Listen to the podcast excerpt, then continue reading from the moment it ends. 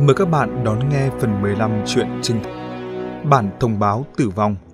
Tác giả Chu Hạo Huy.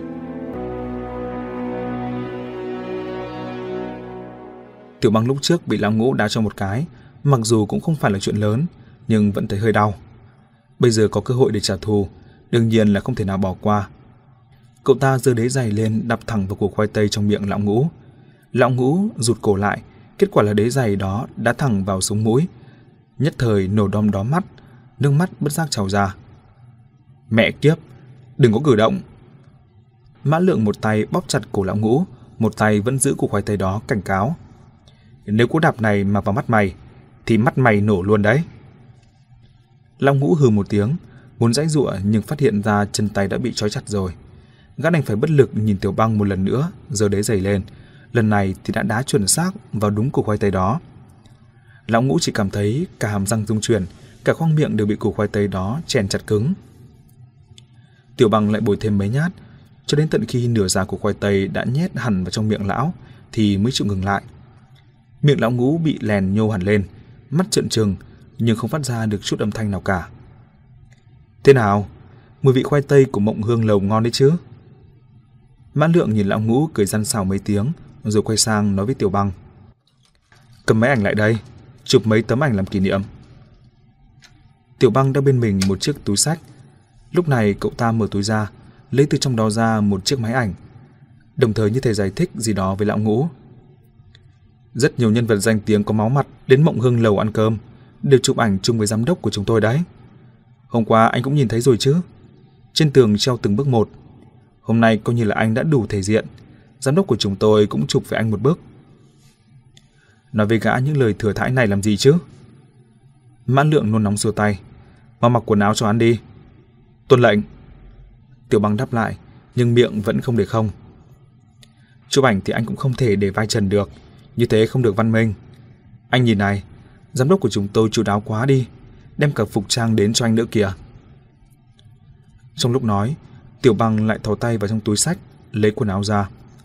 Lão ngũ nhìn thấy vậy, đúng là tức giận đến nổ tung phổi ra mất bởi vì quần áo đó là một chiếc áo yếm và một chiếc quần đùi loè loẹt.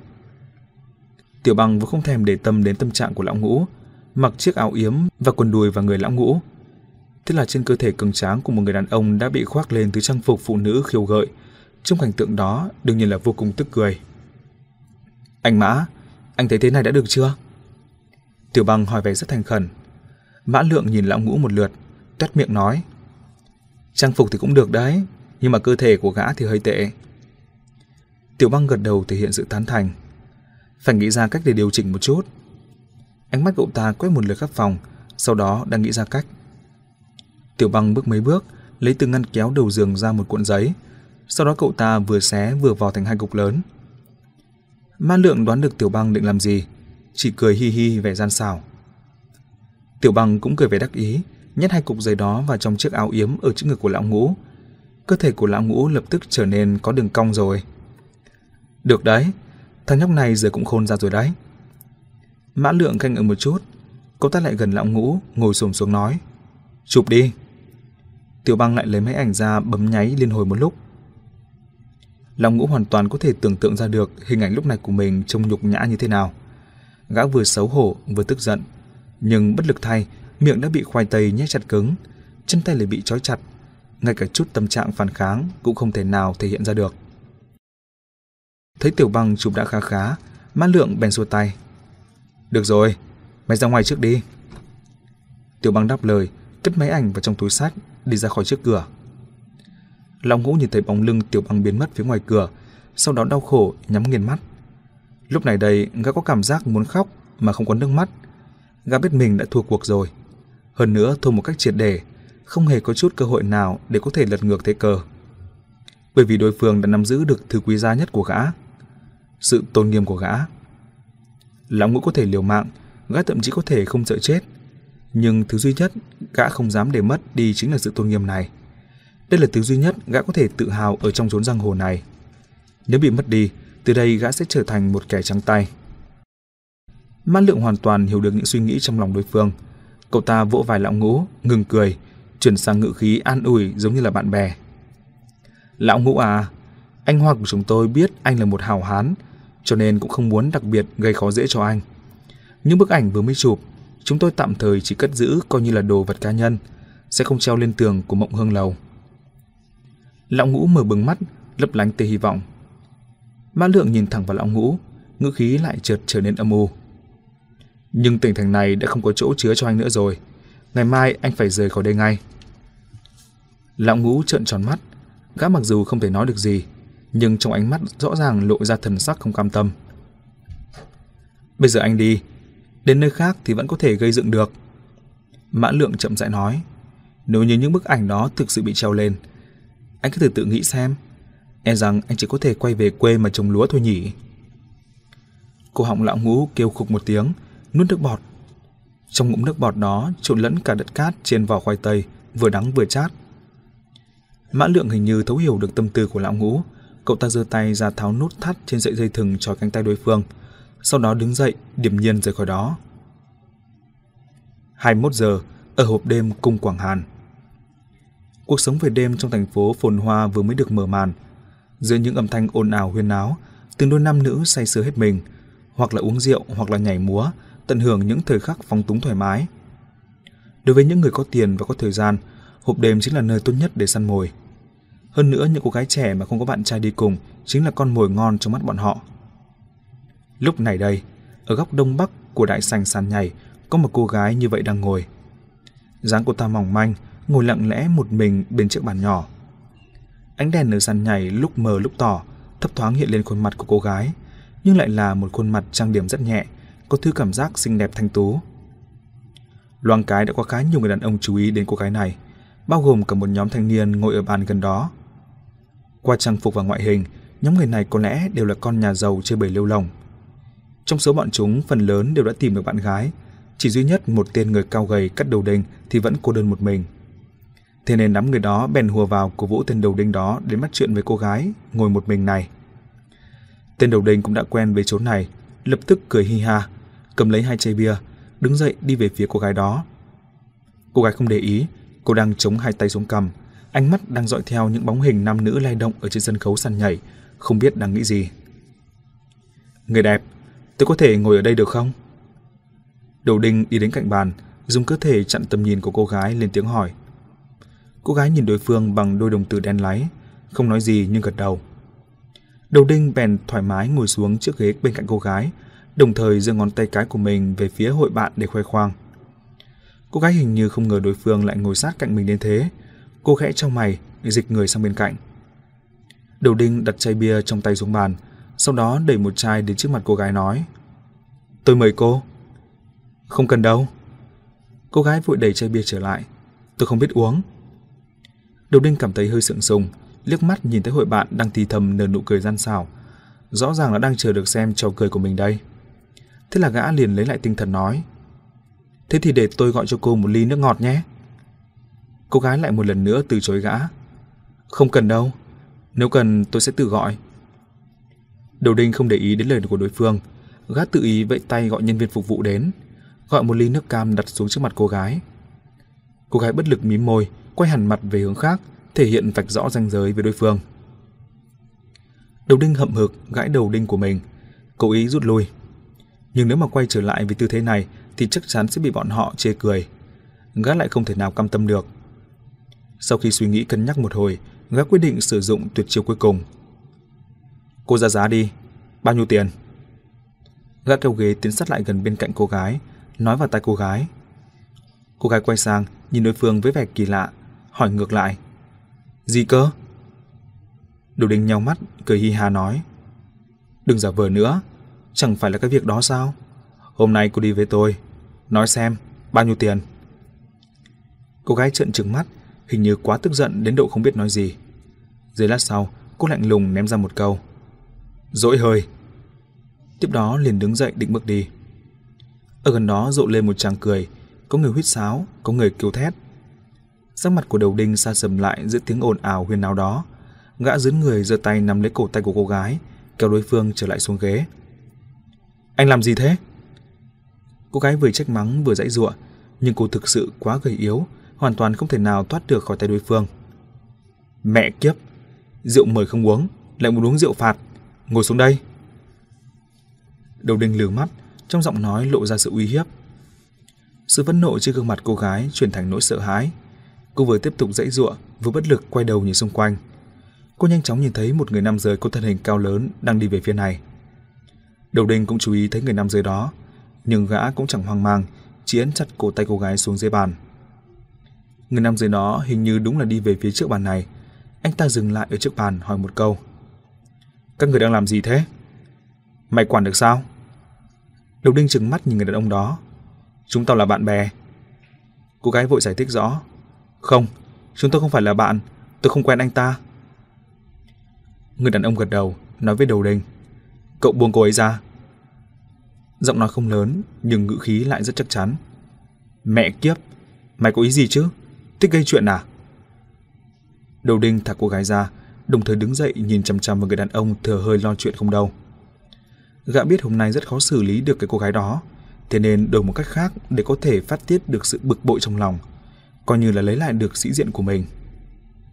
Người đàn ông nhìn đầu đinh với vẻ kinh mạn. Anh có biết đây là chỗ của ai không mà lại dám gây sự?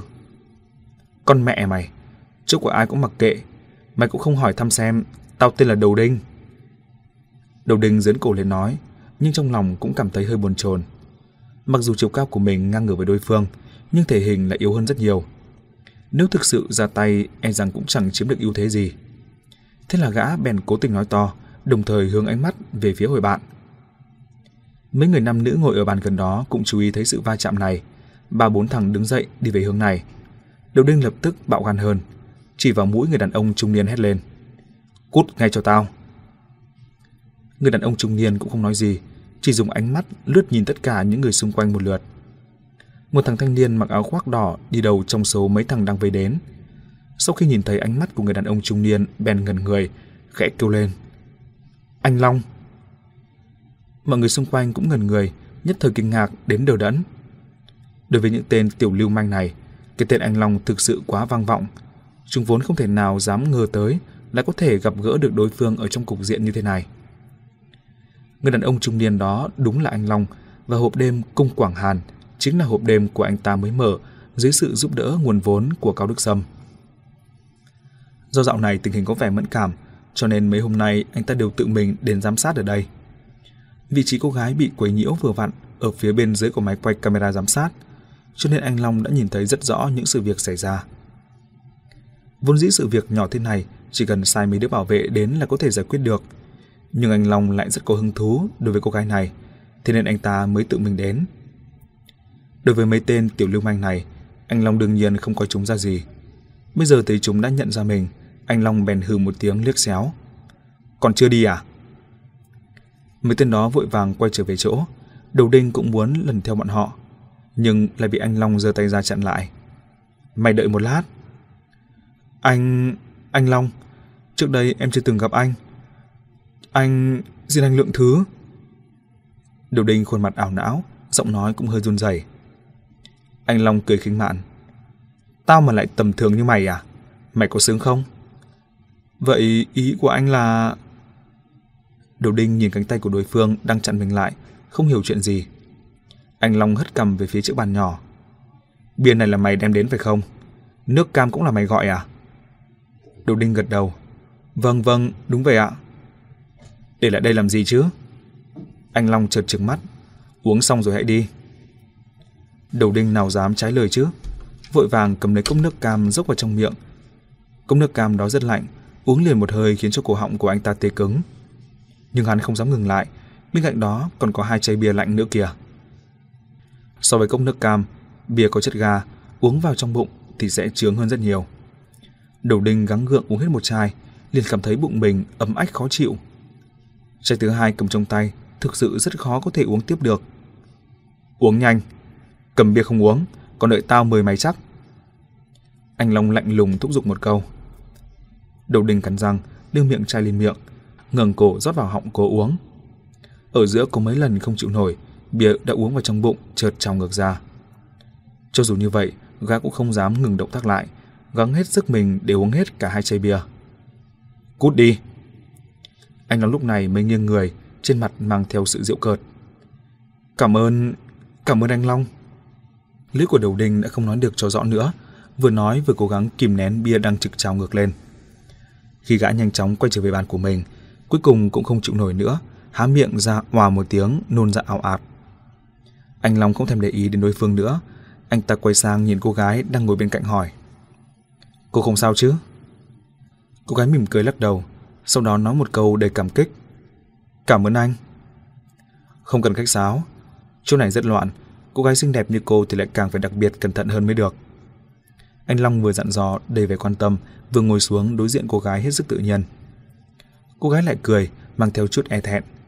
Bất luận thế nào, được người khác khen xinh đẹp thì luôn khiến cho phụ nữ cảm thấy vui vẻ. Anh Long lại hỏi, cô đến một mình à? Không, tôi đến cùng với bạn. Thế anh Long có vẻ hơi thất vọng, cô gái lại bổ sung thêm. Là cô bạn tôi dẫn tôi đến đây. Ồ, sao cô ấy lại để cô ở lại đây một mình thế này? Anh Long hình như là muốn tỏ ý bất bình cho đối phương. Cô ấy nhảy cùng với một người đàn ông rồi, làm gì có thể để ý đến tôi được chứ?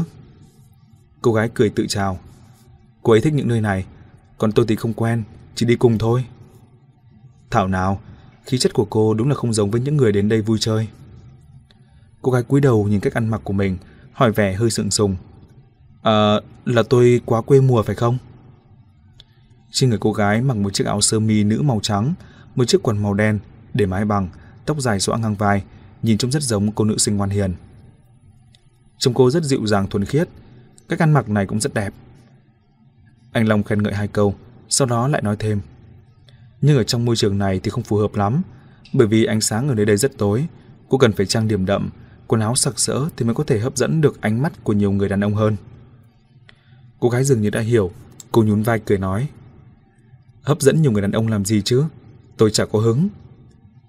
Cô rất đặc biệt. Anh Long nhìn chăm chú cô gái một lúc, lại hỏi. Cô tên là gì? Cô gái mím đôi môi nhỏ xinh. Tôi tên là Tiểu Tịnh. Còn anh thì sao? Mấy người đó hình như gọi anh là anh Long. Anh Long gật đầu. Sao bọn họ lại sợ anh như thế? Cô gái nghiêng đầu, đôi mắt mở to, bộ dạng như thể rất hiếu kỳ. Anh Long mỉm cười. Những người thường xuyên đến hộp đêm có thể là không quen mình, nhưng những người mà chưa từng nghe đến danh hiệu anh Long thì lại không nhiều. Anh ta càng tin tưởng cô gái xinh đẹp đang ngồi đối diện đây là một chú chim non ngây ngô, không hiểu biết gì về xã hội. Và cô gái như thế này trong con mắt của anh ta rõ ràng là một miếng thịt béo ngậy, tươi mềm. Sau này cô sẽ biết. Anh Long đưa ra một đáp án chung chung. Anh ta không muốn để cho thân phận của mình làm cho cô gái sợ hãi bỏ chạy. Đồng thời anh ta cũng biết, muốn đối phó với những cô gái như thế này, giữ được sự thần bí cần thiết là thủ đoạn vô cùng hiệu quả. Quả nhiên, cô gái đang nhìn anh Long bằng ánh mắt như muốn thăm dò tìm hiểu thêm. Như thể đã bị người đàn ông này cuốn hút. Tôi mời cô uống một ly nhé. Anh Long khéo léo đề nghị. Không được đâu, tôi không biết uống rượu. Cô gái lắc đầu nói.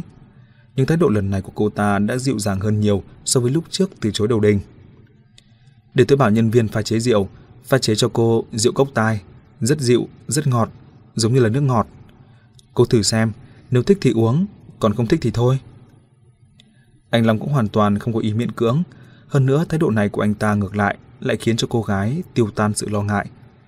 Cô do dự một lát, gật đầu nói. Cũng được. Thế là anh Long vẫy tay, người nhân viên phục vụ vội vàng đi tới cung kính chờ đợi. Anh Long nói thầm vài câu vào tai của nhân viên phục vụ, cậu ta bèn vội vàng đi đến quầy rượu đặt pha chế.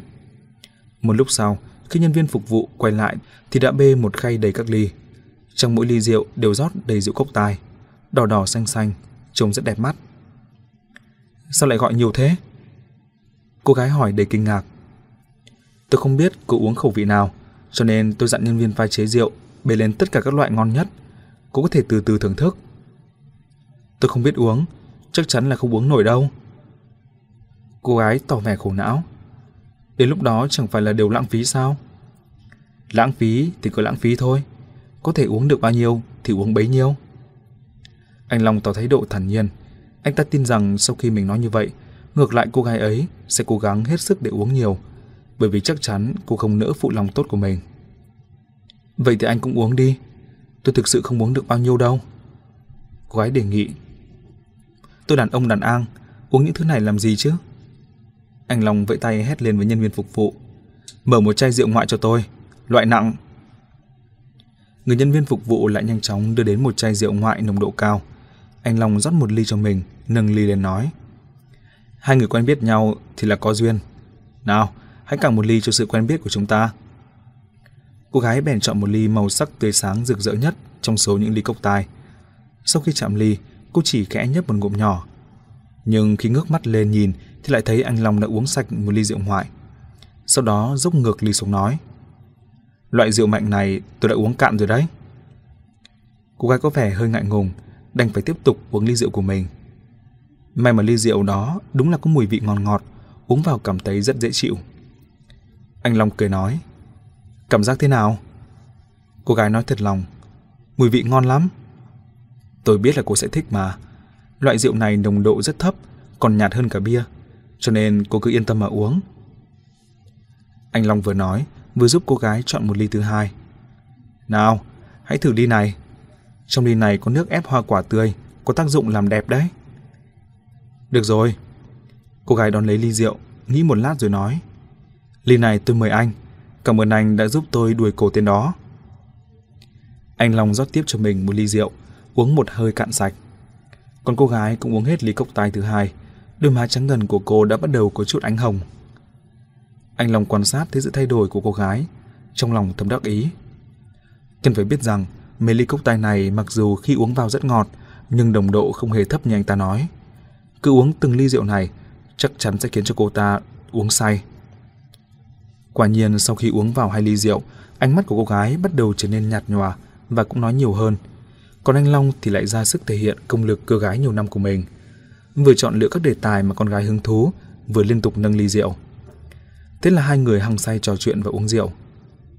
Bất giác, thật không ngờ cô gái đã uống hết tất cả số cốc tai được bê đến, còn anh Long cũng đã rót quá nửa chai rượu ngoại vào trong bụng. Hai người đều đã say mềm. Khi anh Long vẫn còn định gọi thêm mấy ly rượu cho cô gái, cô gái như thể chợt nhớ ra điều gì đó. Cô vội vàng xem đồng hồ đeo tay, sau đó mặt mày ủ rũ nói. Tôi chết, hỏng rồi, ký túc xá sắp khóa cửa rồi. Ký túc xá? Đúng vậy, tôi sống ở ký túc xá trong trường, 11 giờ tối là khóa cửa, bây giờ đã là 10 giờ 50 phút rồi. Cô gái bắt đầu thu dọn đồ đạc của mình. Tôi phải về đây. Quả nhiên là sinh viên đại học, anh Long thầm vui mừng, vừa giữ tay cô gái lại vừa nói. Cô vội gì chứ? Chỉ còn 10 phút, có vội nữa thì về cũng không kịp đâu. Vậy thì phải làm thế nào? Tôi sẽ không có nơi nào để ngủ. Cô gái mở to mắt, bộ dạng rất đáng thương. Anh Long bèn thuận đà nói. Nhà tôi rộng, có mấy phòng trống. Hôm nay cô cứ đến chỗ tôi ở một tối đi. Ngày mai tôi lái xe đưa cô về trường học.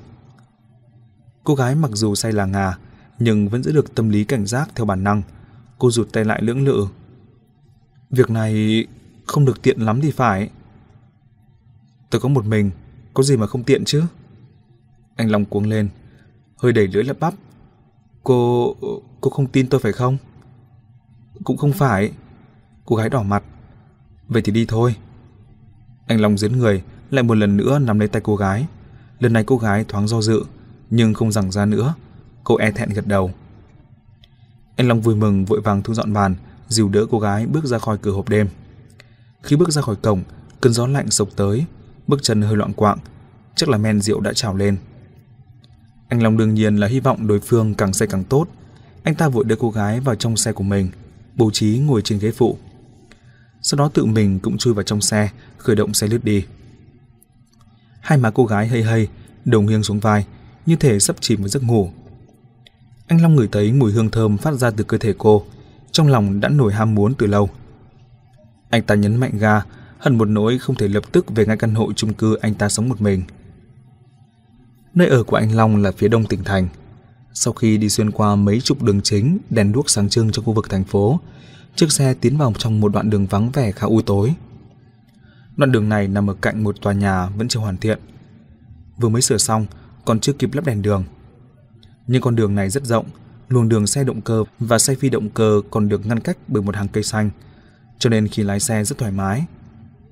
Lái xe trên đoạn đường này được một lúc, cô gái chợt bừng tỉnh. Cô mở to mắt nhìn xung quanh kêu lên. Dừng xe, mau dừng xe. Anh Long giật mình, vội vàng dừng xe ở bên đường, lên tiếng hỏi. Sao vậy? Cô gái mở to đôi mắt vẫn còn mơ màng, thần sắc mông lung. Tôi... tôi đang ở đâu? Xem ra đúng là uống say quên rồi. Anh Long đoán thầm, đồng thời không thể không giải thích. Khu ký túc xá của các cô đã đóng cửa rồi. Tôi đưa cô về nhà tôi để ngủ một tối. Cô gái quay sang nhìn anh Long, đột nhiên đang ngồi ở ghế phụ dưới người sang, dùng đôi môi nóng bỏng hôn lấy miệng của đối phương. Lần này thì ngay cả anh Long cũng không kịp trở tay. Nhưng nụ hôn ngọt ngào của người đẹp nhanh chóng khiến anh ta say mê. Thế là anh ta bèn thuận đà, ôm cô gái vào lòng, tha hồ tận hưởng. Cô gái dùng tay nâng đầu của anh Long, vuốt ve mấy cái, sau đó lại lần tay về phía sau. Lặng lẽ tháo ra chiếc gối kê đầu ở ghế ngồi của anh Long. Sau khi hoàn thành công việc này, cô đột nhiên vùng ra khỏi vòng tay của anh Long, sau đó khẽ vuốt lồng ngực khẽ nói. Không ổn rồi, tự uống nhiều quá rồi, tôi muốn nôn. Anh Long cũng sợ làm bẩn mất chiếc xe yêu quý của mình, vội vàng rút ra mấy tờ giấy ăn đưa cho đối phương. Vậy cô ra ngoài nôn đi, tôi ở trong xe đợi cô. Cô gái cầm lấy giấy ăn bước xuống xe, ở bên cạnh vừa vặn là hàng cây xanh. Cô đứng ở đó nôn mấy hồi, đột nhiên lại nhớ ra điều gì, gõ tay vào cửa sổ xe, nói giọng nũng nịu. Ôi, anh hãy tắt đèn xe đi, bây giờ không được phép nhìn tôi. Anh Long thầm cảm thấy buồn cười. Đúng là sinh viên, hay xấu hổ, đã đến nước này rồi mà vẫn còn để ý đến sĩ diện cơ đấy. Được rồi, không nhìn thì không nhìn, dù sao tối nay tôi cũng sẽ xem thấu cả cơ thể của cô. Nghĩ như vậy, anh Long bèn tắt đèn xe, sau đó ung dung dựa vào ghế. Tiếp đó anh ta liền phát hiện ra phần gối đệm đầu không biết đã đi đâu mất rồi. Đang lúc băn khoăn, đột nhiên nghe thấy tiếng uỳnh thật lớn. Cả thân xe lao về phía trước. Anh Long không kịp đề phòng. Cái đầu tiếp đó liền theo quan tính ngược về phía sau. Anh ta chỉ cảm thấy ở vị trí cổ chuyển tới cảm giác ngược lại. Sau đó trước mặt tối sầm lại. Không biết gì nữa cả. Không biết bao lâu sau, anh Long từ từ tỉnh lại trong trạng thái hôn mê. Mặc dù đã mở mắt, nhưng ký ức của anh ta vẫn hơi mơ hồ. Không hiểu đã xảy ra chuyện gì, cũng không biết là mình đang ở đâu. Chỉ cảm thấy mình đang nằm ngửa trên một chiếc giường mềm mại và ánh mắt cũng đang hướng thẳng lên trần nhà trắng tinh. A Long, A Long, anh tỉnh rồi. Bên tai truyền tới tiếng gọi thê lương của phụ nữ. Anh Long có thể nhận ra được đó là vợ mình. Anh ta muốn quay sang nhìn vợ, nhưng cả chiếc cổ lại cảm thấy cứng đờ, không nhúc nhích được. Anh đừng cử động, bây giờ vẫn đang nẹp cổ, muốn cử động cũng không cử động được đâu. Tiếp theo là giọng nói của một khuôn mặt người đàn ông xa lạ xuất hiện ở phía trên tầm mắt của anh Long. Qua màu áo blue trắng của người nam giới đó, có thể đoán được anh ta chắc là bác sĩ, và động tác tiếp theo của người đó cũng chứng thực sự phán đoán của anh Long. Anh ta lật mi mắt của anh Long lên, làm bước kiểm tra như thường lệ cho những bệnh nhân vừa mới tỉnh lại. Tôi sao vậy? Anh Long lên tiếng hỏi, đồng thời trong não cũng đang cố gắng lục tìm những ký ức liên quan. Anh bị tai nạn. Vị bác sĩ đó trả lời, chiếc xe của anh lái bị một chiếc xe khác đâm vào đuôi, bởi vì không có phần gối đầu ở ghế ngồi bảo vệ, khiến cho anh bị gãy đốt sống cổ. Anh Long thấp thoáng nhớ ra điều gì đó, về tiếng khóc thút thít của người phụ nữ ở bên cạnh khiến cho anh ta có dự cảm không lành. Anh ta thấp thỏm không yên, truy hỏi. Có nghiêm trọng lắm không? Bác sĩ không trực tiếp trả lời câu hỏi của đối phương mà hỏi ngược lại một câu. Tay phải của anh hiện giờ có cảm giác gì không? Tay phải? Anh Long thực sự không cảm giác được là tay phải của mình đang ở đâu. Anh ta chỉ có thể trả lời thật. Không có.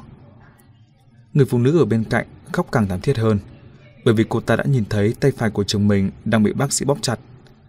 Sau khi phát hiện ra bệnh nhân không hề có cảm giác, bác sĩ lại thở dài về bất lực nói. Tổn thương tủy cao liệt tứ chi, cụ thể ở mức độ nào thì vẫn cần phải tiến hành kiểm tra thêm. Trong đầu anh Long nổ đoàng một tiếng, trong khoảnh khắc chợt trở nên trống rỗng. Tiếp đến có quá nhiều suy nghĩ lại cùng ập tới, khiến cho lồng ngực của anh ta như bị nghẹt thở. A Long! Người phụ nữ ở bên cạnh gào khóc, cô ta mấy lần muốn lao lên người chồng, nhưng đều bị cô y tá đứng bên cạnh giữ lại. Anh Long biết từ bây giờ mình sẽ phải đối diện với hoàn cảnh như thế nào. Anh ta tuyệt vọng nhắm mắt lại, hai giọt nước mắt đục ngầu từ từ lan xuống. Trong phòng bệnh nhất thời không có ai lên tiếng, cho đến khi tiếng khóc bi thương của người phụ nữ dần dần ngừng lại nhờ vào lời khuyên nhủ của y tá. Anh Long mới lại nghe thấy lời của bác sĩ nói với mình. Bây giờ trạng thái của anh thế nào? Anh Long chuyển động con người mắt miễn cưỡng, phát họa ra được hình ảnh của bác sĩ đang đứng bên tay phải mình. Sau đó anh ta mơ màng ư một tiếng. Trạng thái? Mình đã đến nước này rồi, còn có thể có trạng thái gì đây? Cho nên anh ta không biết cần phải trả lời câu hỏi của đối phương ra sao. May mà bác sĩ lại nói tiếp. Các đồng chí ở đội cảnh sát giao thông đã chờ đợi ở bệnh viện rất lâu rồi. Họ muốn điều tra xác minh với anh về tình trạng lúc xảy ra tai nạn. Anh cảm thấy trạng thái bây giờ của anh có thể tiếp nhận cuộc điều tra của họ không? Có thể. Anh Long cũng chẳng nghĩ ngợi gì cả, đưa ra câu trả lời đồng ý. Bởi vì trong lòng của anh ta thực sự có quá nhiều câu hỏi cần được giải đáp. Bác sĩ đi ra khỏi phòng, dưới lát sau, bèn có một người cảnh sát giao thông trẻ được bác sĩ dẫn vào trong phòng bệnh. Trong tay người cảnh sát giao thông cầm theo một tập tài liệu. Sau khi tiến vào phòng bệnh, bèn tự kéo một chiếc ghế ra ngồi xuống cạnh giường của anh Long. Anh tên là Hàn Đức Long à? Cảnh sát dùng câu hỏi theo đúng trình tự để mở đầu cuộc điều tra. Đồng thời anh ta cũng giờ tập tài liệu ra, lấy ra giấy bút để chuẩn bị cho việc lấy lời khai. Anh Long đáp, đúng vậy. Đồng thời anh ta lại một lần nữa chuyển động con người mắt. Đây là một trong số ít cơ quan trong cả cơ thể của anh ta đến lúc này còn có thể chịu sự chi phối của bản thân. Cảnh sát giao thông mặt lạnh tanh. Anh ta đừng chứng kiến quá nhiều các kiểu tai nạn xe cộ, bao gồm cả rất nhiều nạn nhân trông vô cùng thê thảm. Hiện trạng của anh Long không thể nào gây nên được sự đồng tình của anh ta. Anh có còn nhớ được những sự việc trước khi xảy ra tai nạn xe không? Cảnh sát giao thông mặt lạnh tanh, anh ta đã chứng kiến quá nhiều các kiểu tai nạn xe cộ, bao gồm cả rất nhiều nạn nhân trông vô cùng thê thảm. Hiện trạng của anh Long không thể nào gây nên được sự đồng tình của anh ta. Anh có còn nhớ được những sự việc trước khi xảy ra tai nạn xe không? Cảnh sát giao thông nhìn vào ánh mắt liếc xéo của anh Long hỏi. Anh Long muốn gật đầu, nhưng cô đã nẹp cố định. Anh ta bắt buộc trả lời nhớ. Anh hãy kể lại đi. Quá trình xảy ra cụ thể liên quan đến vụ tai nạn. Anh Long bèn sắp xếp lại tư duy của mình. Tôi nhớ tôi đưa một người bạn về nhà. Khi lái xe đến nửa đường, người bạn đó của tôi muốn xuống xe để nôn. Tôi bèn dừng xe ở bên đường đợi bạn, sau đó xe của tôi liền bị đâm mạnh. Bởi vì đối diện là cảnh sát, hơn nữa vợ mình cũng ở ngay bên cạnh, cho nên nhiều chi tiết anh Long không tiện kể rõ, chỉ nói chung chung. Nhưng người cảnh sát thì không giống phụ nữ dễ bị lừa phỉnh. Anh Long vừa mới nói xong, người cảnh sát giao thông đó liền hỏi thẳng luôn. Lúc trước các anh đã uống rượu à? Anh Long do dự một lát, trả lời né tránh. Người bạn đó của tôi đã uống nhiều. Nhưng mục tiêu của cảnh sát giao thông vẫn rất rõ ràng. Còn anh thì sao? Anh uống bao nhiêu? Anh Long biết có chối biến cũng không được, bèn nói giảm. tự uống rất ít, chắc là 100ml rượu ngoại. Cảnh sát giao thông dừng bút. Anh chắc chắn chứ? Tầm ấy thôi. Anh hãy nghĩ kỹ đi. Chỉ khoảng 100ml, nhiều nhất là 150ml. Người cảnh sát giao thông lắc đầu. Anh ta không có thời gian để rằng co mãi với đối phương. Trực tiếp rút ra một tờ hóa nghiệm ở trong tập tài liệu, giờ đến phía trên giường bệnh. Chúng tôi đã làm kiểm tra máu cho anh. Kết quả chứng thực khi xảy ra sự việc, nồng độ cồn trong máu của anh là 132mg trên 100ml, đã vượt xa so với tiêu chuẩn say rượu lái xe. Anh hãy nhớ lại xem, rốt cuộc lại uống bao nhiêu. Anh Long trầm mặc một lúc, cuối cùng chịu nói thật. Vậy thì chắc có thể là hơn 250ml.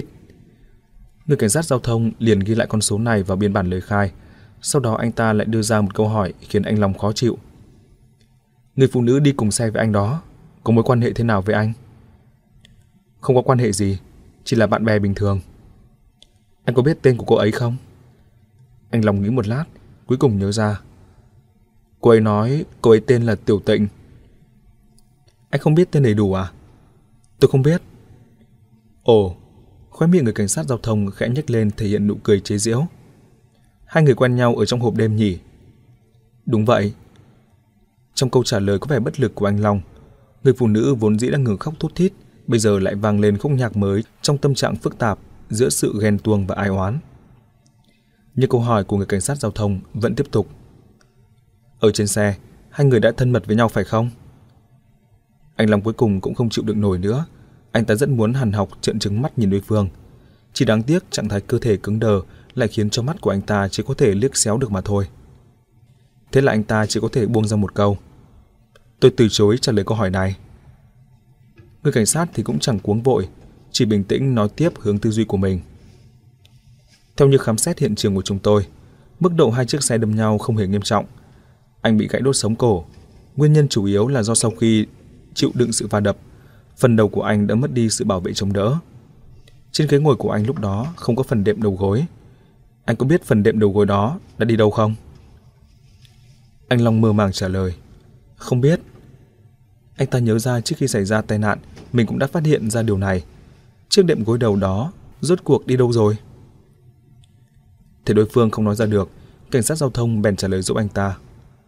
Người phụ nữ đi cùng xe với anh nói, lúc trước hai người ở trên xe đã ngồi thân mật với nhau trên ghế. Cô ta cảm thấy phần đệm gối đầu vương víu, cho nên đã lấy ra. Điều này có thực không? Có thể là như vậy. Việc này tôi thực sự không nhớ nữa. Anh Long muốn khăn nước bọt, trong lòng cảm thấy vô cùng bực bội. Bây giờ hồi tưởng lại tất cả mọi việc trước khi xảy ra vụ tai nạn, cô gái có tên là Tiểu Tịnh đó thật đúng là sao chổi. Được rồi. Người cảnh sát giao thông đã lấy lời khai xong bèn ngẩng đầu lên. Câu hỏi cuối cùng, lúc xảy ra tai nạn, xe của anh có bật đèn không? Không. Anh Long bực bội trả lời. Anh ta cũng không muốn giải thích nguyên nhân tắt đèn xe, bởi vì liên kết tất cả sự việc đó lại, ngay cả chính anh ta cũng cảm thấy là một trò cười rất êm mặt. Thế thì được rồi. Người cảnh sát giao thông lộ ra nét mặt thanh thản. Anh ta gấp tập tài liệu ghi chép lại, rồi lại lấy từ trong tập văn bản ra mấy tờ giấy đã được in sẵn nói. Tất cả những lời kể của anh vừa rồi hoàn toàn phù hợp với tình hình mà chúng tôi đã tìm hiểu được, bao gồm cả hai người trong cuộc và cả mấy người tận mắt chứng kiến ở bên đường. Cho nên việc xác định trách nhiệm của sự cố này đã rất rõ ràng. Hiện giờ chúng tôi sẽ đọc kết quả nhận định của bộ phận cảnh sát giao thông. Anh Long dòng tay lên, người phụ nữ đang khóc ở bên cạnh cũng im mặt. Mặc dù biết được tình cảnh không mấy lạc quan, nhưng trong lòng họ vẫn tồn tại sự kỳ vọng. Chỉ đáng tiếc là sự kỳ vọng này nhanh chóng đã bị lời của cảnh sát đập tan tành. Giọng nói người cảnh sát vang lên. Giấy phán quyết xác định trách nhiệm sự cố giao thông trên đường đi, số hiệu 0312. Vào hồi 23 giờ 28 phút ngày 28 tháng 3 năm 2003, Hàn Đức Long sau khi uống rượu lái xe đã dừng xe trái phép trên trục đường chính dành cho xe động cơ ở đường Đông Trang, khu ngoại ô phía đông. Vừa vặn Nhiêu Đông Hoa lái chiếc xe Jeep Grand Cherokee với tốc độ 60 km/h đi qua con đường này. Do đoạn đường này ánh sáng rất yếu, tầm nhìn kém, Diêu đồng Hoa không kịp phát hiện có chiếc xe con dừng ở phía trước, đến khi anh ta cuối cùng cũng phát hiện ra. Mặc dù phanh gấp, nhưng do khoảng cách quá gần, không kịp dừng lại, phần đầu của chiếc xe Jeep đã đâm vào phần đuôi của chiếc xe con, xảy ra vụ tai nạn giao thông khiến cho Hàn Đức Long ngồi ở trong chiếc xe con bị gãy đốt sống cổ. Hai xe đều bị hỏng hóc. Nguyên nhân gây ra vụ tai nạn giao thông là Hàn Đức Long sau khi uống rượu lái xe đã vi phạm điều 26 trong điều lệ quản lý giao thông đường bộ. Người lái xe động cơ bắt buộc phải tuân thủ theo những quy định sau. Sau khi uống rượu không được phép lái xe. Hàn Đức Long dừng xe ở trên trục đường chính dành cho xe động cơ trên đường Đông Trang, vi phạm điều 62 trong điều lệ quản lý giao thông đường bộ. Xe cổ tạm thời dừng lại ở vị trí ngoài bãi gửi xe, bắt buộc phải tuân thủ theo quy định sau. Không được dừng xe ở đoạn đường có thiết kế lan can đường, hàng cây xanh dành cho người đi bộ, vạch đường đi sang đường cho người đi bộ. Đoạn đường đang thi công, ngoại trừ xe làm công tác thi công, đối diện với những vật gây trở ngại. Trong quá trình Hán Đức Long tạm thời dừng xe thì lại tắt đèn xe, vi phạm điều 62 trong điều lệ quản lý giao thông đường bộ. Tạm thời dừng xe ở địa điểm ngoài bãi đỗ xe, bắt buộc phải tuân thủ những điều lệ sau. Xe động cơ vào ban đêm hay gặp bão, mưa, tuyết, trời sương mù, bắt buộc phải bật đèn pha và đèn đuôi xe. Theo như quy định của Điều 19 trong cách xử lý tai nạn giao thông đường bộ, Hàn Đức Long phải chịu toàn bộ trách nhiệm của vụ tai nạn giao thông. Diêu Đông Hoa không phải chịu trách nhiệm. Người giải quyết, Tống Hải, Quách Hạo Điền ngày 29 tháng 3 năm 2003. Sau khi đọc rõ ràng văn bản này, người cảnh sát giao thông đó dừng lại một lát hỏi lại. Hàn Đức Long, anh có ý kiến gì đối với giấy phán quyết này không? Anh Long thở dài ai oán, mặc dù lúc này anh ta vô cùng ủ rột dầu dĩ, nhưng tai nạn giao thông này đúng thực là không tìm thấy bất cứ trách nhiệm nào của đối phương. Anh ta đành cười khổ não trả lời. Không. Đồng thời trong lòng thầm suy tính. Con đường chính thống thì không đi được rồi, nhưng bất luận dùng thủ đoạn nào cũng nhất định bắt đối phương phải nhả tiền ra để bồi thường. Người phụ nữ lúc này cũng ngơ ngác ngước đôi mắt đẫm lệ lên hỏi người cảnh sát. Toàn bộ trách nhiệm là ý gì? Người đó đã đâm chồng của tôi thành ra nông nỗi này, lẽ nào anh ta không cần bồi thường chút tiền nào sao? Đứng từ góc độ pháp luật thì là như vậy. Người cảnh sát giao thông quay sang nhìn người phụ nữ đó. Trong ánh mắt cuối cùng cũng lộ ra sự đồng tình. Người vi phạm có thể nói là tự làm tự chịu, nhưng người nhà của anh ta mới là nạn nhân vô tội nhất. Người phụ nữ cúi đầu, vừa bất lực vừa tuyệt vọng. Thực ra không chỉ là anh ta không cần bồi thường tiền bạc, các vị còn phải bỏ tiền ra để sửa xe cho anh ta.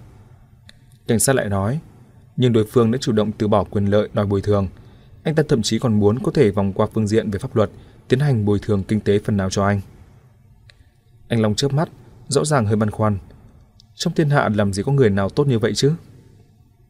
Cảnh sát giúp anh ta làm rõ nỗi băn khoăn. Người đó nói anh ta có quen biết anh. Anh Long lại càng lúc càng băn khoăn. Nhiều đồng hoa. Anh ta chẳng có chút ấn tượng nào với cái tên này cả. Anh ta đoán có phải là người đó cũng đã lăn lộn trong xã hội đen, ít nhiều cũng biết được về bối cảnh của mình, cho nên mới tích cực bỏ tiền ra để tránh tai ương. Cảnh sát lại nói, bây giờ đối phương cũng đang ở trong bệnh viện, anh ta cũng rất muốn nói chuyện với anh để thể hiện ý xin lỗi. Tôi thấy các anh cứ trò chuyện trước, có thể nói chuyện thống nhất với nhau là tốt nhất. Pháp luật là pháp luật, tình người là tình người, hai vấn đề này có lúc không hề mâu thuẫn với nhau. Anh thấy thế nào? Ngay cả cảnh sát cũng có thái độ như vậy, anh Long còn có lý do gì để từ chối được chứ? Anh ta lập tức nói, được. Thế là cảnh sát bèn đứng dậy ra bên ngoài gọi người. Một lúc sau, nghe thấy tiếng bước chân, chắc là người đàn ông đó bước theo cảnh sát tiến vào trong phòng bệnh.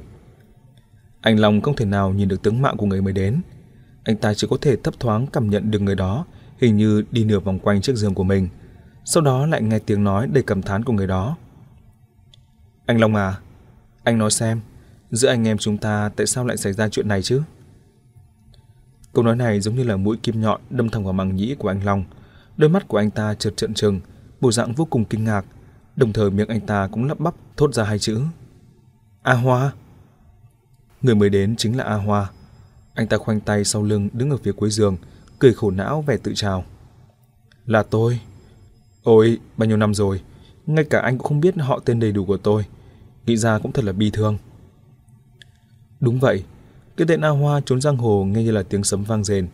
Nhưng có mấy người biết được, thì ra họ tên đầy đủ của anh ta chính là Nhiêu Đông Hoa chứ. Và tình hình này trên trốn giang hồ thực ra cũng là lẽ thường.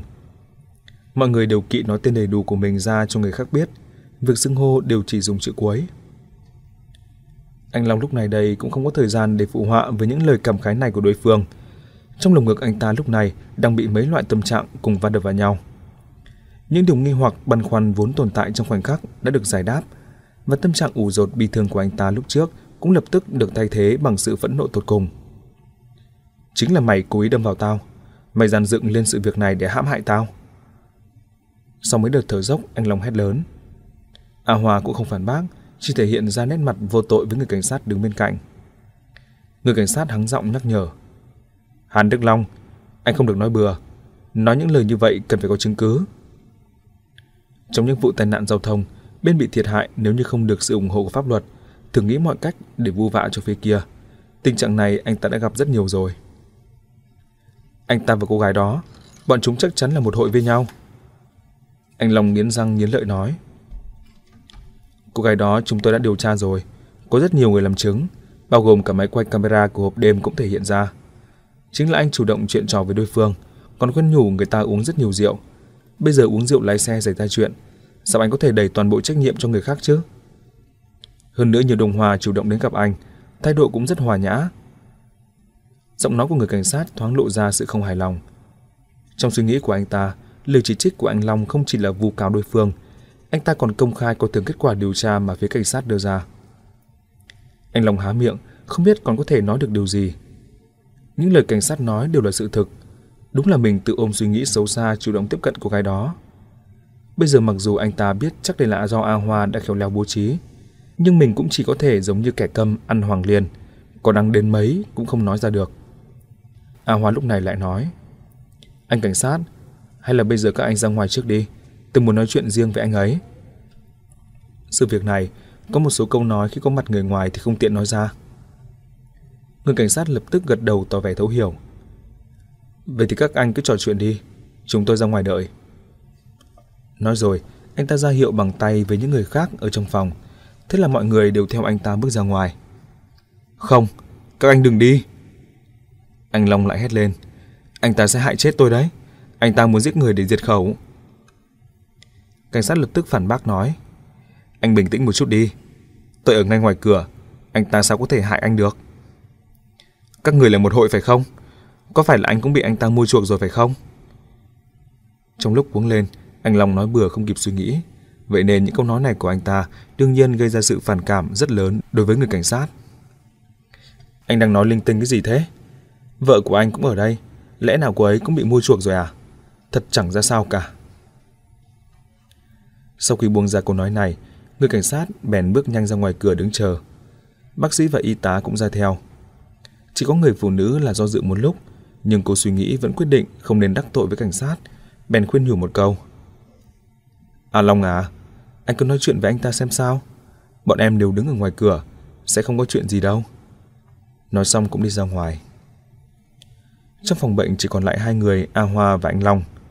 A Hoa chậm rãi bước lên đầu giường, thò khuôn mặt lên phía trên đầu giường. Như vậy thì anh Long cuối cùng cũng có thể không cần quay đầu mà vẫn nhìn thấy được đối phương.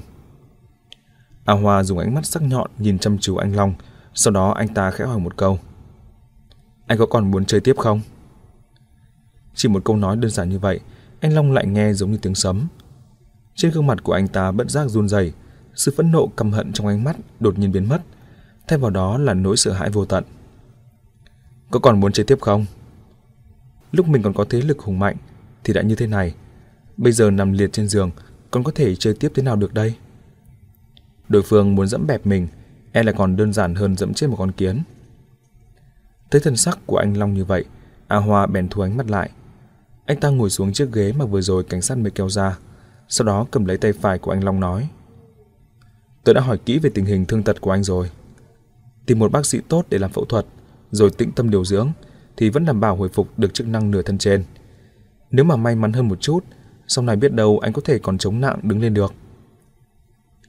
Anh Long liếc mắt nhìn A Hoa, không biết dụng ý câu nói này của đối phương là gì. Đối với anh ta, như vậy cũng là có thể thổi bùng lên nhiều tia hy vọng trên con đường tương lai tăm tối của mình. Lúc này A Hoa đặt bàn tay phải đã không còn chút trí giác nào của anh Long trở lại giường lại nói. Bây giờ anh mong ngóng ai đến giúp anh? Cao Đức Sâm? Anh ta cần một phế nhân nhanh để làm gì chứ? Nhưng chúng ta dù sao cũng đã từng là anh em. Cho dù có chút hiểu nhầm, cũng không đến nỗi hoàn toàn bỏ mặc anh. Được rồi, cậu đừng nói nữa. Anh Long khó khăn cử động yết hầu. Hồi lâu sau, anh ta lại thở dài, nghẹn ngào nói. Tôi phục rồi. A Hoa bèn giơ tay ra vỗ vào vai của anh Long. Đó là nơi hiếm hoi trên cơ thể đối phương vẫn còn có cảm giác. Sau đó anh ta lại vẫy tay ra ngoài cửa. Đồng chí cảnh sát, chúng tôi đã nói xong rồi. Anh vào đây đi, không có vấn đề gì. Không có vấn đề gì thì tốt. Người cảnh sát vừa tiến vào phòng vừa lật dở tờ giấy phán quyết. Vậy thì hai người các anh hãy ký lên bản giấy phán quyết đi. A hòa ký tên trước. Anh Long không thể nào hoàn thành được động tác khó khăn này nhờ vào sự hỗ trợ của cảnh sát đã ấn được dấu vân tay. Sau đó vợ của anh ta là người giám hộ ký tay cho anh ta trên tờ giấy phán quyết. Sau khi làm xong những công việc này, cảnh sát bèn hài lòng cầm tài liệu quay trở về nộp báo cáo. A Hoa lại thản nhiên trò chuyện mấy câu với mọi người xung quanh, không bao lâu cũng đứng dậy cáo từ.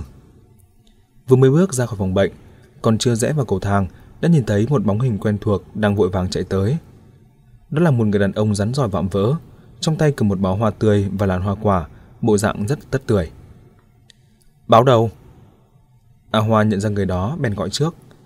Báo đầu ngẩn người, gã rõ ràng không ngờ lại gặp A Hoa ở đây. Đến thăm anh Long à? A Hoa thì hỏi thăm nhưng không có chuyện gì. Đúng vậy, anh Hoa. Báo đầu sượng sùng mỉm cười hỏi. Anh vừa mới ra à? Anh Long thế nào rồi? Tàn phế rồi. A Hoa lạnh lùng nói, sau đó anh ta lại tiến bước lại gần báo đầu, đặc biệt bổ sung thêm. Bị tôi đâm đấy. Mắt báo đầu trợn trừng, nhất thời không nói được gì. Trong lúc tâm trạng của gã vô cùng kinh ngạc, A Hoa đỡ bước đi, ung dung rời khỏi đó. A Hoa một mình bước ra khỏi cổng chính bệnh viện, đứng ở bên đường một lúc. Chỉ lát sau đã có một chiếc xe hơi màu trắng đi từ bãi đỗ xe lại, dừng ở trước mặt A Hoa. Đầu mã lượng thò ra ngoài cửa xe từ ghế phụ. Anh Hoa, mau lên xe đi. A Hoa ngồi vào hàng ghế sau, chiếc xe lập tức khởi động. Người lái xe là Nghiêm Lịch, anh ta quay sang ân cần chào hỏi. Anh Hoa, cả ngày hôm nay anh vất vả rồi, cả đêm anh chưa ngủ phải không? A Hoa ngáp dài. Không có gì, đã quen từ lâu rồi. Suốt cả đêm hôm qua anh ta đã bị cảnh sát giao thông lấy lời khai. Dù sao thì cũng là một vụ tai nạn khá nghiêm trọng. Mặc dù dạn dựng kín kẽ cẩn mật, nhưng bản thân anh ta vẫn không tránh khỏi cần phải chịu đựng chút vất vả. Mã Lượng ở bên cạnh lầu bầu. Anh cũng thật là, những việc bẩn tay này cứ tìm một người anh em nào làm là được rồi, sao phải tự mình nhúng tay vào chứ? Nghiêm lịch bật cười ha ha. Thế thì cậu không hiểu rồi nhỉ? Cái tên A Long đó có thể đáng để cho anh Hoa tự mình xuất mã sao? Điều anh Hoa muốn chính là hiệu quả này. Cần phải để mọi người đều biết rằng A Long đã phản bội lại A Hoa. A Hoa liền đâm cho anh ta trở thành tàn phế. Khi đâm xong vẫn còn đến bệnh viện thăm anh ta. Sau này ai còn dám không phục chứ? Mã Lượng lộ ra nét mặt bừng hiểu rõ. Sau đó cậu ta quay đầu nhìn A Hoa. Hình như muốn nhận được sự chứng thực của đối phương, nhưng A Hoa lại trầm mặc không nói. Mã Lượng biết ý ngừng đề tài này lại. Chiếc xe đi được một đoạn, cuối cùng dừng lại trước cửa nhà hàng Mộng Hương Lầu. Mã Lượng nhảy xuống xe trước, giúp A Hoa mở cửa sau xe. A Hoa sau khi xuống xe liền nhìn xung quanh, lúc này đã gần tối, thấy trước cửa nhà hàng liên tục có thực khách tiến vào. Trật tự kinh doanh rõ ràng đã khôi phục lại bình thường. A Hoa mỉm cười với Mã Lượng, thể hiện sự khen ngợi. Nghiêm Lịch cũng đỗ xong xe, ba người cùng bước vào trong nhà hàng. Mã Lượng đã sắp xếp phòng ăn riêng tốt nhất từ trước. Trong đó rượu và đồ ăn bày sẵn đầy bàn. Khi ba người bước vào trong phòng, thì trong đó đã có một người đang đợi sẵn. Đó là một cô gái có gương mặt thanh tú dịu dàng, cách ăn mặc trang điểm cũng rất thuần khiết. Cô ta vừa gọi anh Hoa, vừa đi lên đón, trong thái độ lộ ra nét dịu dàng đáng yêu. Cũng đúng là có chút dáng dấp của sinh viên đấy. Nghiêm lịch nhìn ngắm cô gái đó với vẻ hứng thú, nửa như bông đùa khen ngợi một câu. Cô gái đó chính là Minh Minh, người của hộp đêm cung Quảng Hàn được đổi tên thành Tiểu Tịnh. Trang phục và hành vi tối hôm qua của cô đều được hoàn thành dưới sự giàn dựng của A Hoa. Cái tật tham rượu háo sắc của anh Long đã nổi tiếng trên chốn giang hồ, đặc biệt là những cô sinh viên đại học có gương mặt thuần khiết khiến cho anh ta mê mẩn nhất. Cho nên A Hoa bèn lập ra mưu kế nhằm chuẩn vào nhược điểm của đối phương. Quả nhiên vừa xuất kích đã trúng luôn. Minh Minh mời ba người ngồi xuống, sau đó vừa rót trà vừa châm thuốc. Cô vốn dĩ đã quen phục vụ khách, những việc lặt vặt này đương nhiên là quá thành thạo. Được rồi, đừng bận bịu nữa. A Hoa xua tay. Cô cũng ngồi đi, ở đây có nhân viên phục vụ mà. Nhân viên phục vụ của em không nhanh nhẹn bằng Minh Minh được đâu. Độ xinh đẹp thì càng không so được rồi. Mã Lượng vừa nói vừa kéo một chiếc ghế lại cho Minh Minh. Hơn nữa còn đặc biệt bố trí ngồi cạnh A Hoa. Sau khi nhìn thấy Minh Minh ngồi xuống, A Hoa có vẻ như tiện miệng hỏi một câu. Thế nào? Phía cảnh sát có dễ đối phó không? Có gì mà khó đối phó chứ? Thì cứ giả vờ vô cùng sợ hãi, sau đó cứ khăng khăng nói hoàn toàn là do sự cố chẳng phải là xong hay sao? Minh Minh dấn mày vẻ vô cùng đắc ý lại nói thêm. Hơn nữa, anh chưa từng gặp cảnh sát vài lần chứ? Sợ gì? Nghiêm địch nhìn bộ dạng của Minh Minh mỉm cười. Được đấy, nếu cô là một gã đàn ông thì sau này chắc chắn có thể làm nên trò trống đấy. Mã Lượng cũng cười hi hi lên tiếng. Phụ nữ cũng có điểm ích lợi của phụ nữ. Bên cạnh anh Hoa cần có một người phụ nữ. Minh Minh cúi đầu, giống như là đang thẹn thùng, đồng thời lại dùng khóe mắt liếc A Hoa, trong lòng cảm thấy rất vui mừng. A Hoa lại không có tâm tư để bông đùa với bọn họ. Anh ta nhìn Minh Minh ở bên cạnh, thần sắc có phần nghiêm nghị. Minh Minh nhanh chóng cảm thấy bầu không khí có gì đó khác lạ, bèn ngẩng đầu lên hỏi. Sao vậy? Ngày mai cô hãy rời khỏi tỉnh thành đi. Sau khi A Hoa ném ra câu nói này, lại quay sang dặn dò Mã Lượng. Lát nữa, cậu chuyển vào tài khoản cho cô ấy 20.000 tệ. Minh Minh ngẩn người, thân sắc trên mặt ngay lập tức thay đổi 180 độ. Tại sao lại muốn em phải đi? Em đã làm sai chuyện gì? Cô hỏi vẻ oan ức, mắt hơi đỏ.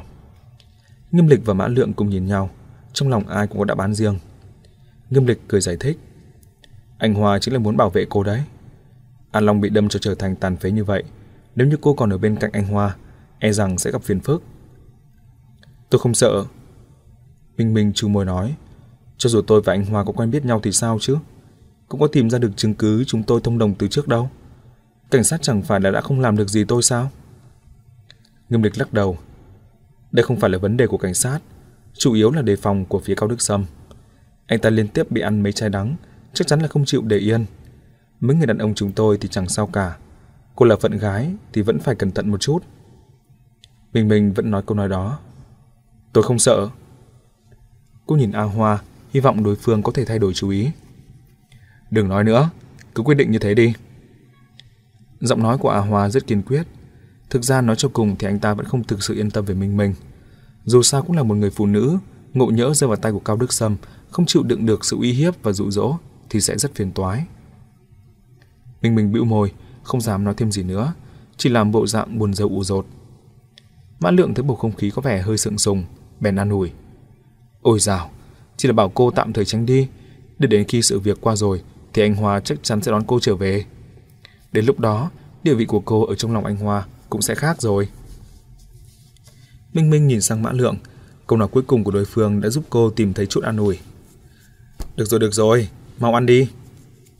Mã Lượng cầm đũa lên thúc giục. Các món ăn trên bàn ngày hôm nay đều là những món ăn ngon nhất mới được đưa vào thực đơn của Mộng Hương Lầu. Mọi người cùng nếm thử xem sao nào. Bị giải vò suốt cả ngày, A Hoa đúng là cũng rất đói. Lúc này cũng không tiện nói thêm gì nữa, chỉ mài gắp đồ ăn. Mã Lượng và mọi người ngồi ở bên cạnh cùng ăn. Trong khoảng thời gian đó thỉnh thoảng uống vài ly. Mình mình ăn rất ít, chỉ mải rót rượu châm thuốc cho A Hoa. Nghiêm lịch đấy rất kỹ, trong lòng thầm khen ngợi. Anh ta vốn là người quản lý hộp đêm, nắm rất rõ về những cô gái phong trần. Sự chăm sóc tỉ mỉ chu đáo của mình mình đó đúng là lộ ra tình cảm chân thành, không hề có thứ cảm giác giả tạo. Đang giữ bữa ăn, di động của nghiêm lịch vang lên. Anh ta ra ngoài nghe điện thoại, khi quay trở lại phòng, sắc mặt vui mừng nói với A Hoa. Anh Hoa, Nguyệt Linh vừa mới gọi điện thoại đến, các cô em mà cô ta dẫn dắt bây giờ đều muốn quay về làm. A Hoa lạnh lùng ồ một tiếng nói. Quay lại thì tốt. Qua thần thái của anh ta có thể nhận ra sự thay đổi này sớm đã nằm trong dữ liệu của anh ta rồi. Đúng là đồ gió chiều nào che chiều nấy. Còn có mặt mũi nào mà quay về à? Minh Minh chỉ một câu, sắc mặt tỏ ra vô cùng khinh thường. Nguyệt Linh nói lúc trước, cung Quảng Hàn hứa ăn chia cho bọn họ cao hơn Hoàng cung 5%, bọn họ nhất thời hào hứng đi đến đó. Bây giờ nghĩ lại thì vẫn cảm thấy anh Hoa nhân nghĩa, đi theo anh Hoa thì mới có tiền đồ. Nghiêm Lịch vừa nói vừa cười, tự mình cũng cảm thấy những câu nói này thực sự rất giả tạo. Cuối cùng nhìn A Hoa nói, Nguyệt Linh còn muốn tạ lỗi với anh. Tạ lỗi thì không cần đâu.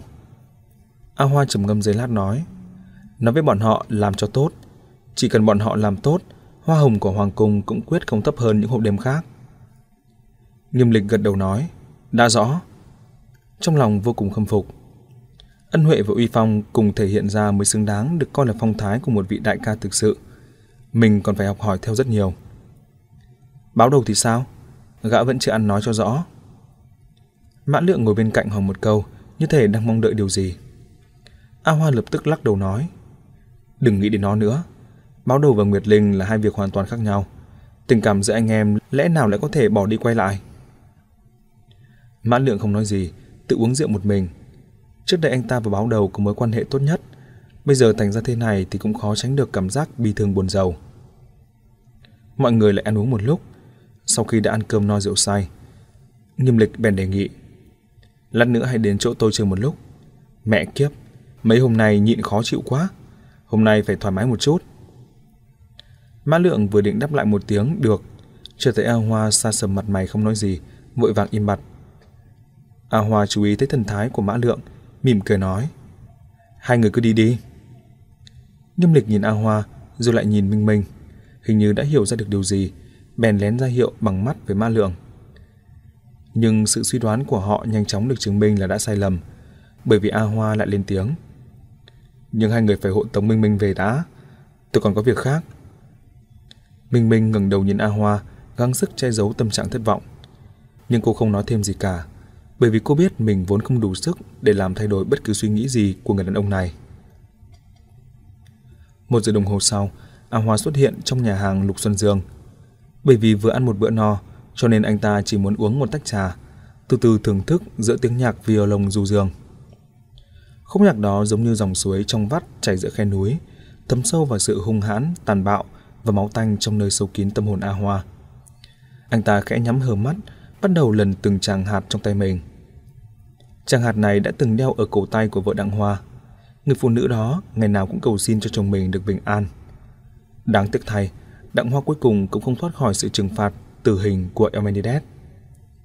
Sau khi Đặng Hoa chết, hai vị phó tổng giám đốc của tập đoàn Long Vũ âm mưu bá chiếm gia sản Đặng Thị.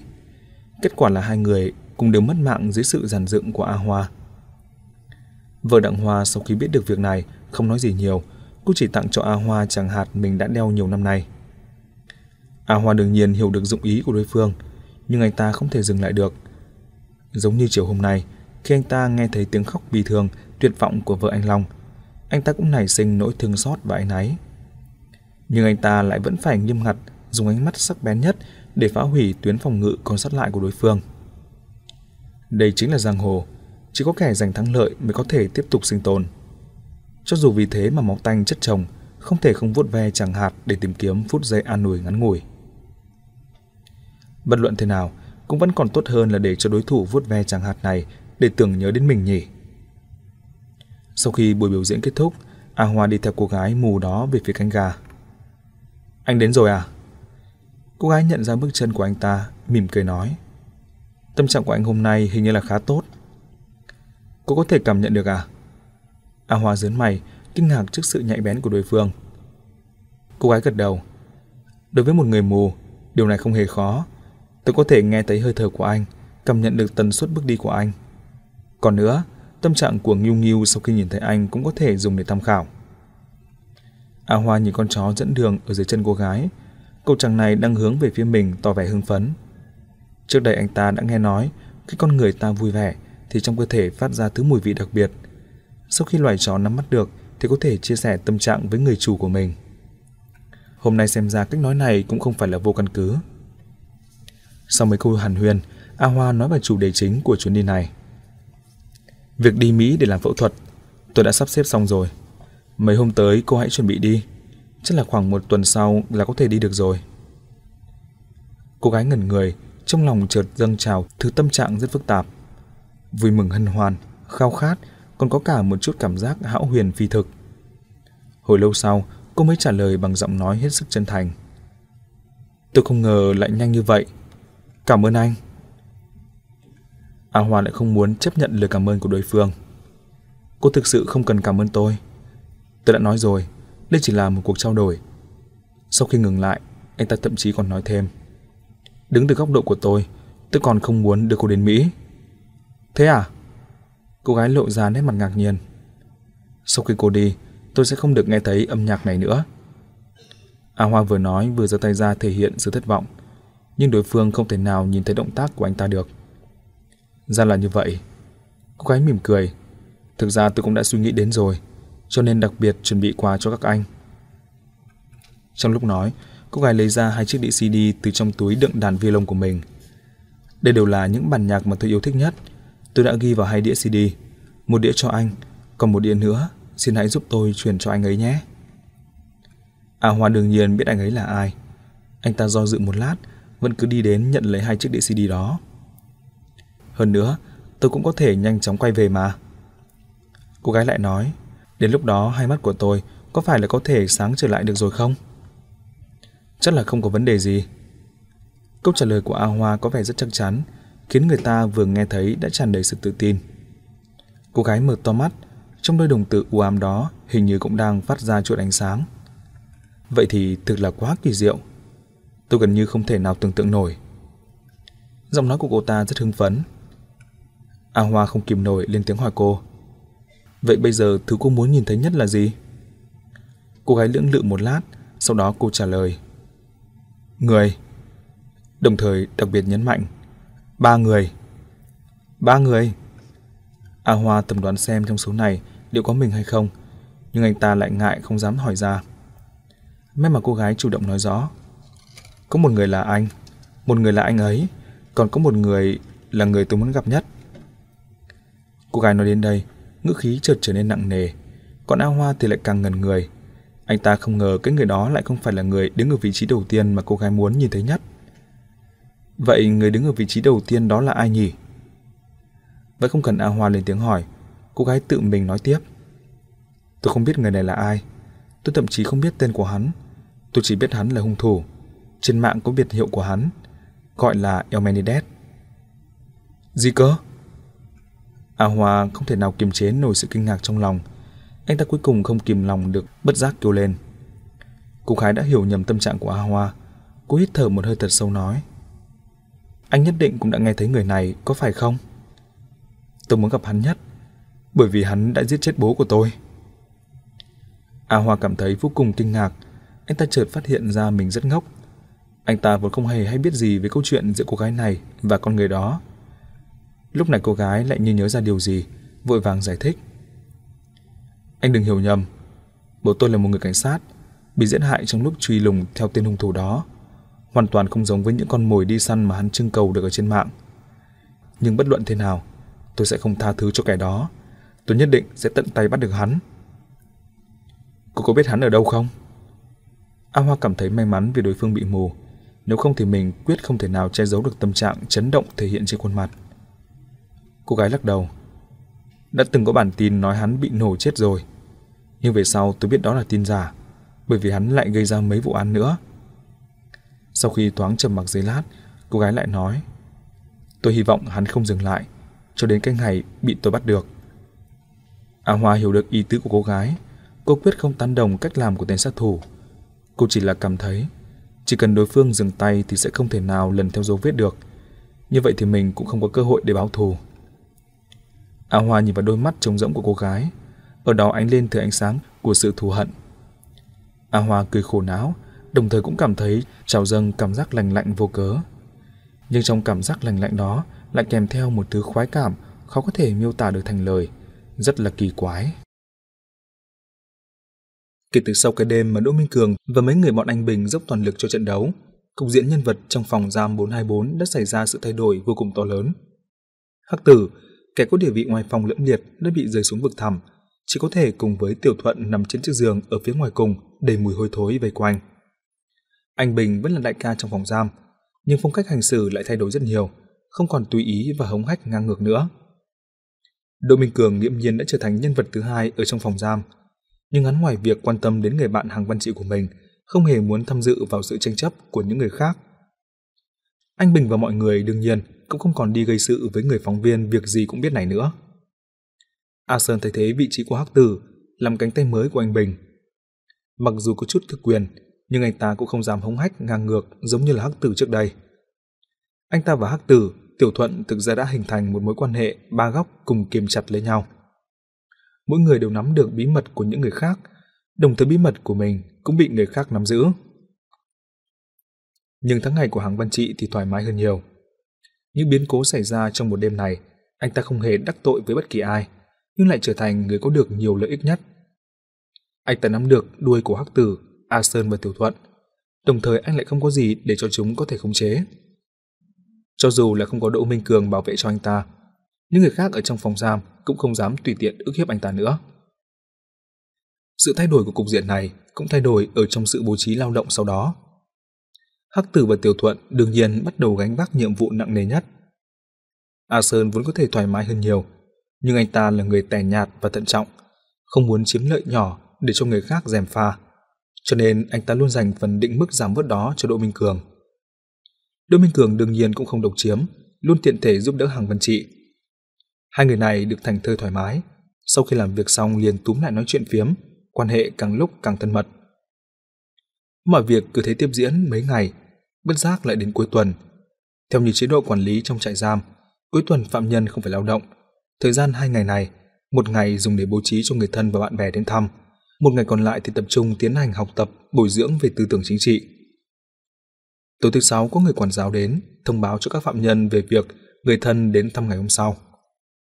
Phạm nhân nào có người đến thăm đương nhiên là vui mừng hớn hở, bởi vì thông qua cơ hội này không chỉ có thể nhận được thực phẩm và đồ dùng cần thiết mà người thân và bạn bè đem đến, điều quan trọng hơn nữa là có thể tận hưởng được một lần giao lưu tình cảm bình đẳng ấm áp. Đây chính là điều mà tất cả các phạm nhân đều khao khát có được. Đỗ Minh Cường, thời gian thăm thân 9 giờ sáng. Hàng Văn Trị, thời gian thăm thân 9 giờ 30 phút sáng. Trung Tiểu Thuận, thời gian thăm thân 10 giờ sáng. Quản giáo sau khi hét lên mấy câu trước cửa phòng giam 424, bèn đi đến các phòng giam khác. Được đây phóng viên, mày chẳng phải là nói không có ai quan tâm đến mày sao? Giờ chẳng phải là vẫn có người đến thăm mày à? Anh Bình nằm trên giường của mình, dùng chân chỉ về vị trí giường ở tầng trên phía đối diện. Vị trí đó vốn là của Tiểu Thuận, bây giờ đã thuộc về Đỗ Minh Cường. Anh Bình và Hắc Tử, A Sơn đã vào tù khá lâu rồi, nên rất ít người thân bạn bè đến thăm. Cho nên họ rất quan tâm đến sự đãi ngộ của các phạm nhân cùng phòng giam. Bởi vì một khi có người nhận được thực phẩm của người thân và bạn bè đưa đến, theo quy định thì luôn phải lấy một ít để chia cho các đại ca. Người nhà của Tiểu Thuận trước nay thường rất hay đến, coi như là người có công hiến lớn nhất cho phòng giam về phương diện này. Còn Đỗ Minh Cường thì thật êm mặt, kể từ khi hắn vào tù, chưa bao giờ có người đến thăm hắn. Cho nên trong danh sách có người thăm lần này thấy xuất hiện tên của Đỗ Minh Cường, anh Bình ngược lại lại cảm thấy hơi kỳ lạ. Đỗ Minh Cường ở giường trên cười hì một tiếng và nói Chưa chắc đã là việc gì hay. Đồng thời trong lòng cũng thầm suy nghĩ Người biết về thân phận của mình trên đời này thực ra không nhiều. Ngoài mấy người cảnh sát ở trong tổ chuyên án 4.18 đó thì chỉ có A Hoa. Ngày mai người đến gặp mình là người nào nhỉ? Kẻ đó có mục đích gì nhỉ? Anh Bình thấy Đỗ Minh Cường không muốn nói nhiều, cũng chẳng buồn đối đáp với hắn. Quay sang nói chuyện phiếm với Hàng Văn Trị và Tiểu Thuận, hỏi bọn họ có phải là có cô em nào xinh xắn đến thăm không. Tiểu Thuận thì tươi cười hi ha ứng phó, còn Hàng Văn Trị thì lại trầm mặc không nói, như thể đã bị nói trúng vào nỗi đau. Anh Bình đơn thuần chỉ là muốn bông đùa, thế nên bỏ mặc Hàng Văn Trị để chuyên tâm công kích Tiểu Thuận. Tiểu Thuận sau khi bị khích bác mấy câu, tâm trạng cũng trở nên hưng phấn, bắt đầu khoác lác về sự phong lưu khoáng đạt của mình trước khi vào tù. Lúc đó mấy cô em chơi bời trong trường của cậu đã bị cậu ta đã xử lý hết lượt. Bây giờ còn có người nhất quyết đòi đợi cậu ta ra tù cơ đấy. Hắc tử đang đi tiểu trong nhà vệ sinh, thấy tiểu thuận càng nói càng huỳnh hoang. Ben vừa xách quần vừa bước ra ngoài nói chen vào. Mày cứ tha hồ mà khoác lắc đi. Cái thứ mềm nhũn như mày mà còn dám xử lý em út cơ đấy. Tao thấy mày giả vờ làm gay để kiếm chút của người khác còn được. Tôi sao mà mềm nhũn? Tiểu Thuận không phục dướn cổ lên. Tôi ở trường cũng là một trong tứ đại kim cương. Các cô em hồi đó cả ngày vây lấy tôi. Thế nào? Thế nào à? Nào, phải để ông đây kiểm tra hàng xem sao. Hắc tử cố tình muốn trêu chọc Tiểu Thuận. Trong lúc nói còn vờ thò tay ra túm đũng quần của Tiểu Thuận.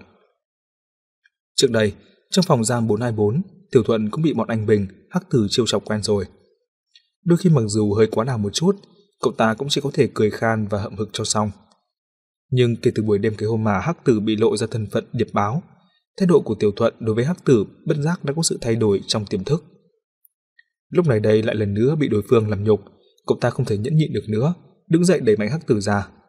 Mẹ kiếp, để tao kiểm tra con mẹ mày. Hắc Tử không thể nào ngờ được Tiểu Thuận đột nhiên lại ra tay, quá bất ngờ nên bị loạn choạng. Sắc mặt đã chợt thay đổi, Hàn học chỉ thêm một câu, rồi đi đến ôm chặt Tiểu Thuận chuẩn bị ra tay. Tiểu Thuận cũng không sợ hãi, dùng cả chân cả tay cuốn chặt lấy Hắc Tử. Làm gì thế?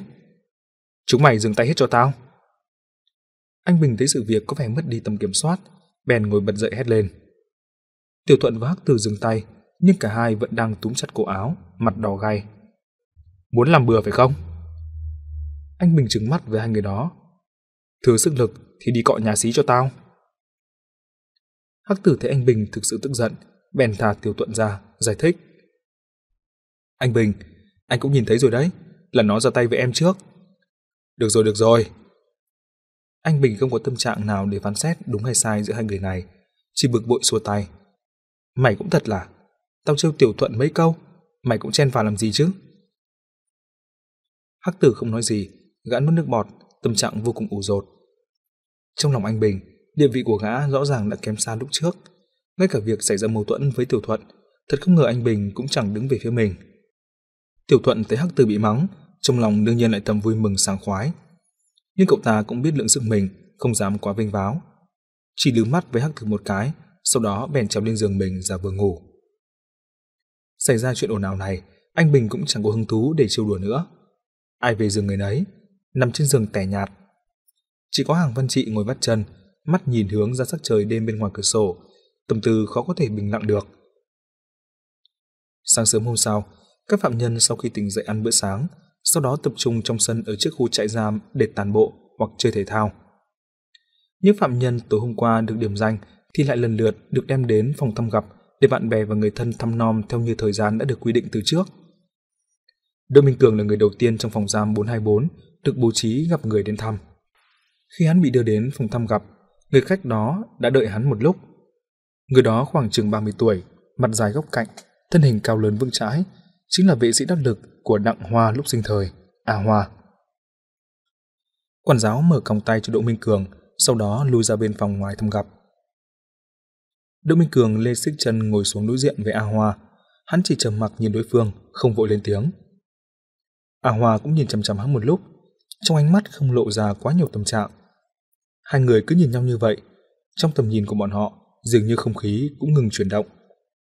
Cuối cùng, vẫn là A Hoa phá vỡ sự trầm mặc này. Việc mà anh ủy thác cho tôi, tôi đã bố trí xong rồi. Lúc nói, A Hoa cũng di chuyển tầm nhìn, bắt đầu quan sát một lượt tất cả những thiết bị ở trong phòng thăm gặp. Ồ, Đỗ Minh Cường vẫn nhìn đối phương và ngữ khí câu hỏi của hắn rõ ràng hy vọng đối phương nói thêm thông tin tỉ mỉ hơn. A Hoa nhìn Đỗ Minh Cường một cái nói tiếp. Tôi đã liên hệ được bác sĩ tốt nhất, thủ tục xuất ngoại cũng đã làm xong xuôi rồi. Tuần sau là có thể xuất phát. Bệnh viện ở bên đó có dịch vụ phục vụ toàn bộ quá trình cho khách VIP. Từ khi đón ở máy bay đến nhập viện làm phẫu thuật đều có người phụ trách. Tôi còn đặc biệt yêu cầu bố trí thêm một người phiên dịch tiếng Trung.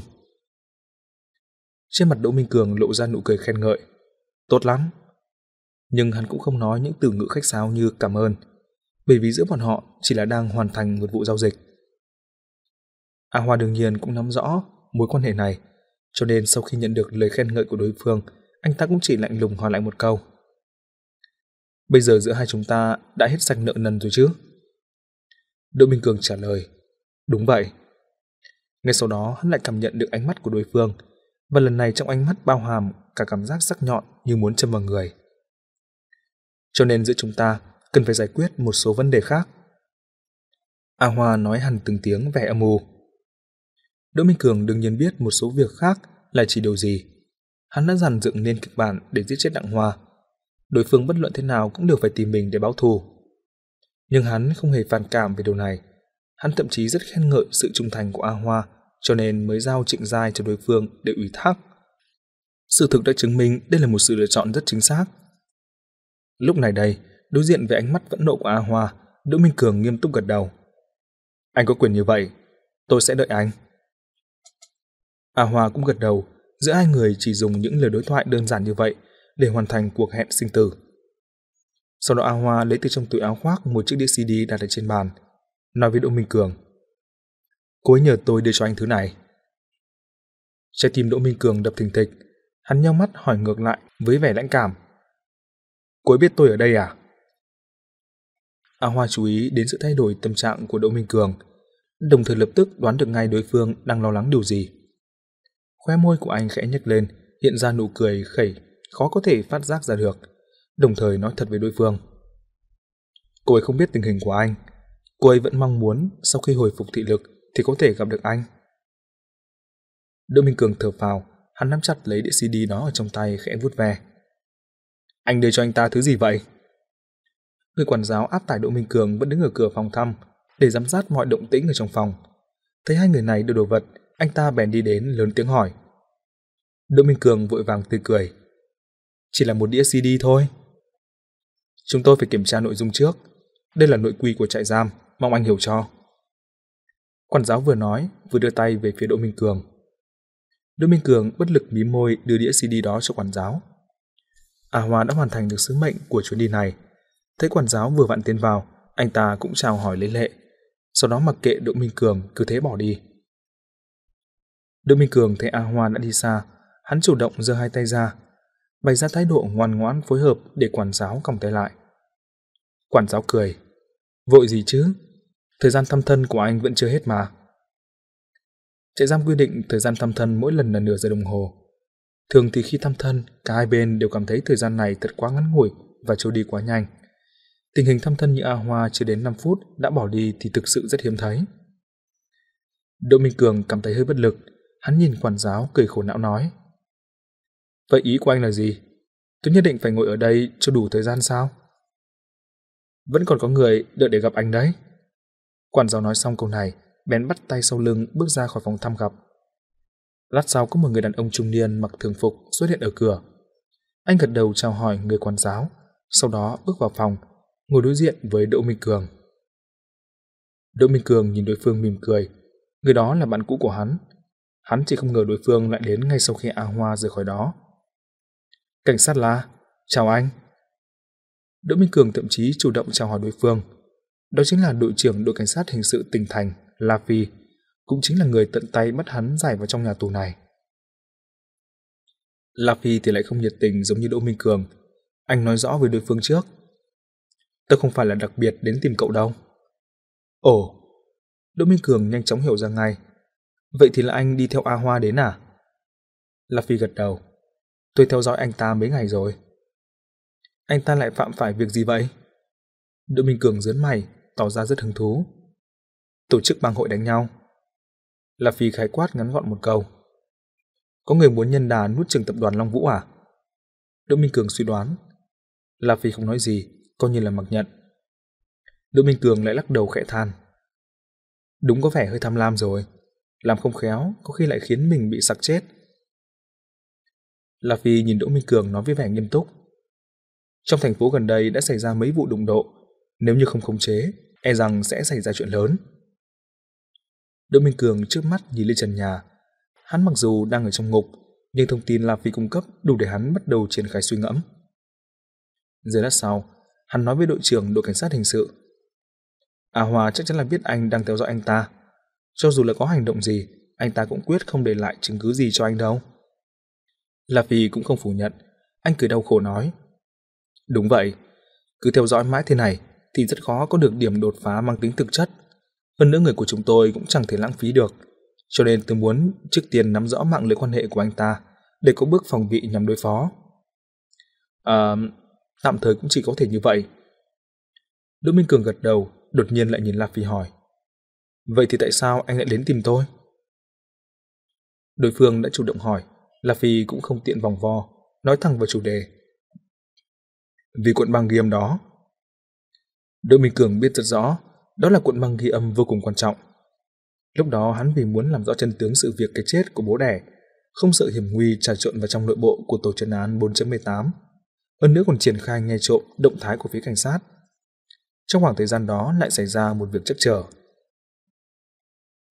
A Hoa vì muốn thanh trừ Lâm Hằng Cán và Mông Phương Lượng, giác tâm ngày càng lớn, giả vờ danh nghĩa của Elmenides để dàn dựng nên một vụ mưu sát. Vụ mưu sát này mặc dù thao tác vô cùng kín kẽ, không chút sơ hở, nhưng quá trình bàn mưu tính kế lúc đầu lại bị Hàn Hạo lén ghi lại. Sau đó Hàn Hạo cũng bị dàn dựng để cho mất mạng, nhưng anh ta lại nghĩ cách để gửi cuộn băng ghi âm này cho người nhà của Mông Phương Lượng, dùng hành động này để phản đòn lại A Hoa. Cảnh sát nhận được báo án lập tức đến nhà Mông Phương Lượng để lấy cuộn băng ghi âm. Chỉ có điều thông tin này lại bị Đỗ Minh Cường nghe lén được. Hắn đã tranh trước một bước cướp được cuộn băng ghi âm, khiến cảnh sát đành phải trở về tay không. Mà cuộn băng ghi âm đó vừa vặn là chứng cứ có sức mạnh nhất để trừng trị A Hoa. Thế là vì nhắc đến đề tài này, Đỗ Minh Cường bèn nhắm mắt mỉm cười không nói. Đây là đề tài mẫn cảm. Khi chưa nắm chắc được tình hình, hắn không tiện nói quá nhiều, nếu không rất có khả năng sẽ kéo mình vào trong. Lạp vì biết suy nghĩ của Đỗ Minh Cường, đối phương không nói gì, anh bèn chủ động công kích vào điểm yếu của đối phương. Tôi biết người cướp đi cuộn băng ghi âm đó chính là cậu. Đỗ Minh Cường bừng mở mắt, dùng ngữ khí vẻ vô tội nói. Về chuyện này, tôi chưa bao giờ thừa nhận điều gì. Đúng vậy, cậu chưa thừa nhận. Nếu như cậu một mực nói là không hề hay biết, vậy thì tôi cũng chẳng có cách gì cả. La Phi giơ hai tay ra biểu thị sự bất lực, sau đó lại nói tiếp. Nhưng lúc trước tôi vẫn cảm thấy kỳ lạ. Trong sự việc này tại sao cậu lại phải giúp A Hoa? Mối quan hệ giữa hai người lẽ ra phải ở trạng thái một mất một còn mới phải. Cho đến ngày hôm nay tôi mới biết được đáp án ở trong đó. Đỗ Minh Cường vẫn chỉ nhìn đối phương không nói. Cậu đã ủy thác trịnh giai cho A Hoa, phải vậy không? Và món hàng trao đổi của cậu chính là cuộn băng ghi đó. Cậu dùng nó để làm điều kiện trao đổi phải không? Đỗ Minh Cường mỉm cười. Lạp Phi đã theo dõi A Hoa mấy ngày nay, vậy thì có một số sự việc không thể che giấu được đối phương. Sau khi cân nhắc một lúc, hắn hỏi ngược lại. Tôi sẽ không trả lời anh bất cứ câu hỏi nào. Anh hãy nói thẳng luôn đi. Bây giờ anh muốn làm gì? Tôi cũng có thể trao đổi với cậu. Điều kiện tương tự. La Phi dướn người về phía trước, muốn thể hiện ra thành ý của mình. Tôi có thể giúp cậu chăm sóc cô gái đó. Đỗ Minh Cường không thể hiện điều gì. La Phi nói tiếp. À Hòa đúng là một người biết làm tròn trách nhiệm. Một số việc anh ta bố trí cho cô gái đó có thể là tôi không thể nào làm được. Nhưng cậu có từng nghĩ đến à, A Hoa bất cứ lúc nào cũng có thể bị kẻ thù giết chết hoặc là bị cảnh sát bắt giữ. Đến lúc ấy, cô gái đó phải làm sao đây? Cậu lẽ ra cần phải tìm một người có thể chăm sóc cho cô ấy lâu dài và ổn định chứ. Đỗ Minh Cường trầm ngâm giây lát, sau đó hắn đưa ra đáp án của mình. Người lâu dài nhất, ổn định nhất chỉ có chính tôi thôi. La Phi ngẩn người, sau đó liền cười khổ não lắc đầu. Anh vốn dĩ rất tự tin với kết quả của cuộc nói chuyện này, nhưng câu nói này của đối phương lại dập tắt mọi hy vọng của anh. Hơn nữa, anh đã nhìn thấy rõ sự khác biệt trong tư duy của hai người xuất hiện ở đâu. Xuất phát điểm của cuộc nói chuyện của La Phi chính là chính bản thân Đỗ Minh Cường không thể nào có thể chăm sóc được cô gái đó. La Phi cho rằng giả thiết này là hợp lý, bởi vì anh đã tống được Đỗ Minh Cường vào trong tù. Nhưng Đỗ Minh Cường rõ ràng không thừa nhận lần thất bại này. Hắn tin rằng mình vẫn có thể trở lại được thế giới tự do, trở thành người bạn vững vàng nhất ở bên cạnh cô gái đó. Sự trái ngược về tư duy này vốn không thể nào có khả năng để điều tiết. Trong lúc bất đắc dĩ, La Phi đành phải thử thuyết phục đối phương từ một góc độ khác. Thực ra đưa con băng ghiêm cho cảnh sát thì cũng có lợi cho cậu. Cậu biết A Hoa chắc chắn sẽ không tha cho cậu, mà cậu lại ở trong tù. Cậu sao có thể đối kháng với anh ta được? Tôi và A Hoa là chuyện giữa hai người chúng tôi. Tôi không cần cảnh sát bảo vệ. Đỗ Minh Cường lạnh lùng từ chối ý tốt của đối phương, sau đó dùng những ngôn từ kín kẽ nói. Còn về cuộn băng ghi âm mà anh nhắc đến, cho dù nó thực sự đã từng ở trong tay tôi, tôi cũng không để lại bản sao sau khi đã tiến hành cuộc giao dịch trao đổi với A Hoa. Đây không phải là phong cách hành xử của tôi. Đối phương đã nói như vậy rồi, là vì biết rằng mình không có cách nào để lay chuyển được. Anh khẽ thở dài đứng dậy rời đi. Nhưng khi bước đến cửa, anh lại quay đầu lại nói. Nếu như cậu thay đổi ý kiến, có thể nhắn quản giáo chuyển lời lại cho tôi bất cứ lúc nào. Đỗ Minh Cường không tiếp lời đối phương. Trong bất cứ lúc nào, không được thay đổi kế hoạch mình đã định sẵn bởi lời khuyên nhủ của người khác. Đây là lời dạy dỗ của thầy giáo với hắn. Bao năm nay hắn vẫn luôn ghi nhớ trong lòng. Sau khi La Phi rời đi, người quản giáo đứng đợi ở ngoài cửa lại bước vào phòng. Lúc này đây đã hết thời gian thăm gặp nửa tiếng đồng hồ. Quản giáo còng tay Đỗ Minh Cường, chuẩn bị áp giải hắn trở về khu trại giam số 4. Khi hai người bước ra khỏi tòa lầu bố trí phòng thăm gặp, bèn nhìn thấy một người quản giáo khác đang áp giải hàng văn trị đứng chờ ở cửa tòa lầu. Anh đến rồi à? Đợi lâu chưa? Đỗ Minh Cường nhìn hàng văn trị lên tiếng hỏi. Cũng mới thôi. Hàng văn trị mỉm cười chân chất, sau đó hỏi. Vừa rồi người đến thăm anh có phải là đội trưởng La của đội cảnh sát hình sự không? Đỗ Minh Cường trả lời. Cũng không thể coi là đi thăm. Anh cũng nhìn thấy anh ta à? Ừ, vừa mới bước ra từ đây. Vị trí của hàng văn trị có thể nhìn thấy được cửa phòng thăm gặp. Anh ta chắc chắn là nhìn thấy La Phi rời đi trước, sau đó lại nhìn thấy Đỗ Minh Cường bị áp giải ra, cho nên mới phán đoán như vậy. Anh cũng là bị La Phi bắt vào đây à? Đỗ Minh Cường đoán được, ngoài lý do này, hắn không nghĩ ra được bất cứ lý do gì khiến cho hàng văn trị có thể quen biết La Phi. Hàng văn trị ngượng ngùng gật đầu, và lúc này người quản giáo áp giải anh ta đang ở bên cạnh thúc giục. Được rồi, còn nói chuyện phiếm gì nữa, còn không mau vào đi. Hàng văn trị không dám nói thêm, ngoan ngoãn đi theo người quản giáo đó. Đỗ Minh Cường cũng không muốn dừng lại, đi theo người quản giáo áp giải mình trở về. Sau khi trở về khu trại giam số 4, lại nhìn thấy những người phạm nhân vẫn đang hoạt động trên quảng trường nhỏ. Quảng trường này được quay lại từ ba bức tường vây ở phía đông tòa nhà trại giam, diện tích khoảng 7-800 mét vuông. Trung tâm quảng trường có một sân bóng rổ đơn giản một nhóm phạm nhân đang ở trong sân tranh cướp một quả bóng rổ đã rất tàn tạ. Quản giáo dẫn Đỗ Minh Cường vào trong sân. Sau khi đóng cổng sân, bèn mở cổng tay xích chân cho Đỗ Minh Cường. Đỗ Minh Cường không muốn đi đến sân bóng tranh cướp với bọn họ, bèn tìm một chỗ trống ở trong góc ngồi xuống, lười biếng hưởng thụ chút ánh sáng ấm áp đầu xuân. Khoảng 20 phút sau, liền nghe thấy tiếng quản giáo gọi tên của Tiểu Thuận. Tiểu Thuận vội vàng chạy ra khỏi sân bóng, đến trước mặt một người quản giáo. Quản giáo lại còng tay xích chân Tiểu Thuận. Đây là quy định đặc biệt của khu trại giam số 4. Những tội phạm nghiêm trọng chỉ cần đi ra khỏi phạm vi khống chế của khu trại giam này, trên nguyên tắc đều phải tăng thêm sự kìm kẹp trên người.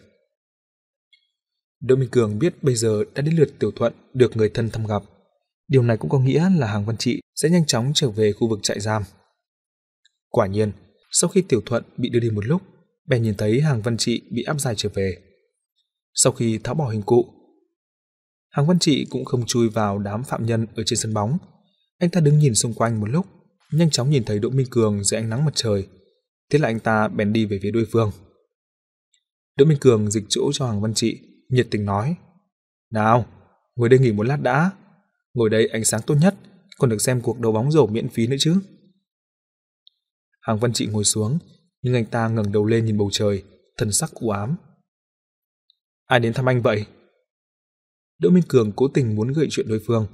Hắn biết khi mới vào trong tù thì rất dễ nặng nề chấm uất, đặc biệt là sau khi gặp người thân bạn bè. Hàng Văn Trị cụp mắt trả lời. Một người đồng nghiệp của tôi, cũng là người bạn tốt nhất của tôi. Đỗ Minh Cường cảm thấy hơi kỳ lạ.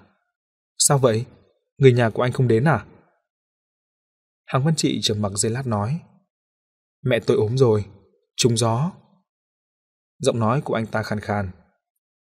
Đỗ Minh Cường nhìn đối phương, nhất thời không biết nói gì. Hắn có thể đoán được tâm trạng lúc này của đối phương. Chắc chắn là tràn ngập sự tự trách và dây dứt, lo lắng uất hận, nhưng lại không thể nào làm được gì cả. Hồi lâu sau, chính Hàng Văn Trị lại lên tiếng. Năm nay tôi đã 32 tuổi rồi. Cổ nhân nói, tam thập nhị lập. Anh xem tôi lập được cái gì? Bản thân tôi sống khổ sở thì cũng coi như xong, còn liên lụy đến bố mẹ tôi cũng chịu khổ theo. Mẹ tôi từ trước nay vốn đã không được khỏe, lần này bị trúng gió, một nửa nguyên nhân là do lo lắng cho tôi. Anh nói xem tôi có còn được coi là một người đàn ông không? Tôi còn có mặt mũi nào để tiếp tục sống trên cõi đời này nữa chứ? Hàng Văn Trị càng nói càng kích động, cuối cùng giọng nói nghẹn ngào. Anh sai rồi. Đỗ Minh Cường vỗ vai của Hàng Văn Trị trịnh trọng nói. Càng là tình hình này thì anh càng phải tiếp tục sống. Như vậy mới có thể coi là đàn ông thực sự. Hàng Văn Trị ngẩng đầu nhìn Đỗ Minh Cường, hình như cảm nhận được sức mạnh khích lệ trong câu nói của đối phương. Bất luận là phải chịu đựng nỗi đau khổ thế nào, bất luận là tương lai tuyệt vọng ra sao, chúng ta đều phải tiếp tục sống. Đỗ Minh Cường nhìn vào mắt của Hàng Văn Trị. Tiếp tục sống, vì những người quan tâm chúng ta, càng là vì những người làm tổn thương chúng ta. Ánh mắt Hàng Văn Trị hiện lên nỗi băn khoăn, hình như không hiểu được ý tứ trong nửa câu sau của đối phương. Thế là Đỗ Minh Cường lại giải thích. Chúng ta sống thêm một ngày thì những kẻ xấu xa đó sẽ phải dãy ruộng trong tâm trạng bất an. Nếu như chúng ta chết rồi, vậy thì những kẻ đó thực sự được giải thoát. Anh có hiểu không? Hàng Văn Trị hít thở một hơi thật sâu lầm nhầm. Đúng vậy, vì những kẻ đã làm tổn thương chúng ta, nhất định phải tiếp tục sống. Ánh mắt anh ta từ từ nhau lại, thân sắc thê lương, than thân trách vận ban đầu dần dần chuyển hóa thành sự phẫn nộ đầy kiên cường. Nhiều lúc, phẫn nộ chính là động lực mạnh mẽ nhất để chống đỡ một con người trải qua được tuyệt cảnh. Thấy tâm trạng tiêu cực của đối phương đã giảm bớt, Đỗ Minh Cường bèn khéo léo chuyển đề tài hỏi. Bạn anh mang đến cho anh thứ gì? Toàn là những đồ ăn, và còn có một số đồ dùng hàng ngày nữa. Lúc này vẫn còn có người nhớ đến anh, đó mới là người bạn thực sự. Anh có thể có được người bạn như vậy, nửa quãng đời trước của anh cũng không quá thất bại, có phải vậy không? Thấy khuôn mặt tươi cười của Đỗ Minh Cường, Hàng Văn Trị cũng cười. Đúng vậy, chỉ cần anh tìm kiếm một cách nghiêm túc, trong cuộc sống luôn có những thứ khiến người ta cảm thấy ấm áp. Thực ra tôi lại hy vọng bạn anh có thể đem đến cho anh một cặp kính. Đỗ Minh Cường trêu trọng Hàng Văn Trị nói. Nếu như anh đeo kính, vậy thì hiệu suất công việc của tổ chúng ta có thể nâng cao được 2-3 lần đấy. Hàng Văn Trị vỗ vào đầu mình. Vừa rồi tâm trạng không được tốt, quên mất thứ này. Ôi, chỉ có thể đợi tuần sau anh ấy đến thì nói. Cả hai người trò chuyện phiếm, tạm thời quên đi được hiện thực khiến người ta bị đè nén. Bây giờ mặt trời cũng càng lúc càng lên cao, đã hơn 10 giờ 30 phút rồi. Người được thăm gặp cuối cùng của phòng giam 424, Tiểu Thuận, cũng đã bị áp giải trở lại. Cậu ta đi một mình ở trên quảng trường trông có vẻ lưỡng thững, không có đích đến cụ thể. Nhưng đi mãi, đi mãi, thì lại đến bên cạnh Đỗ Minh Cường và Hàng Văn Trị. Hai người nhìn thấy Tiểu Thuận nhưng chẳng buồn để ý đến cậu ta, tiếp tục trò chuyện. Tiểu Thuận lại cố tình muốn bắt chuyện với bọn họ.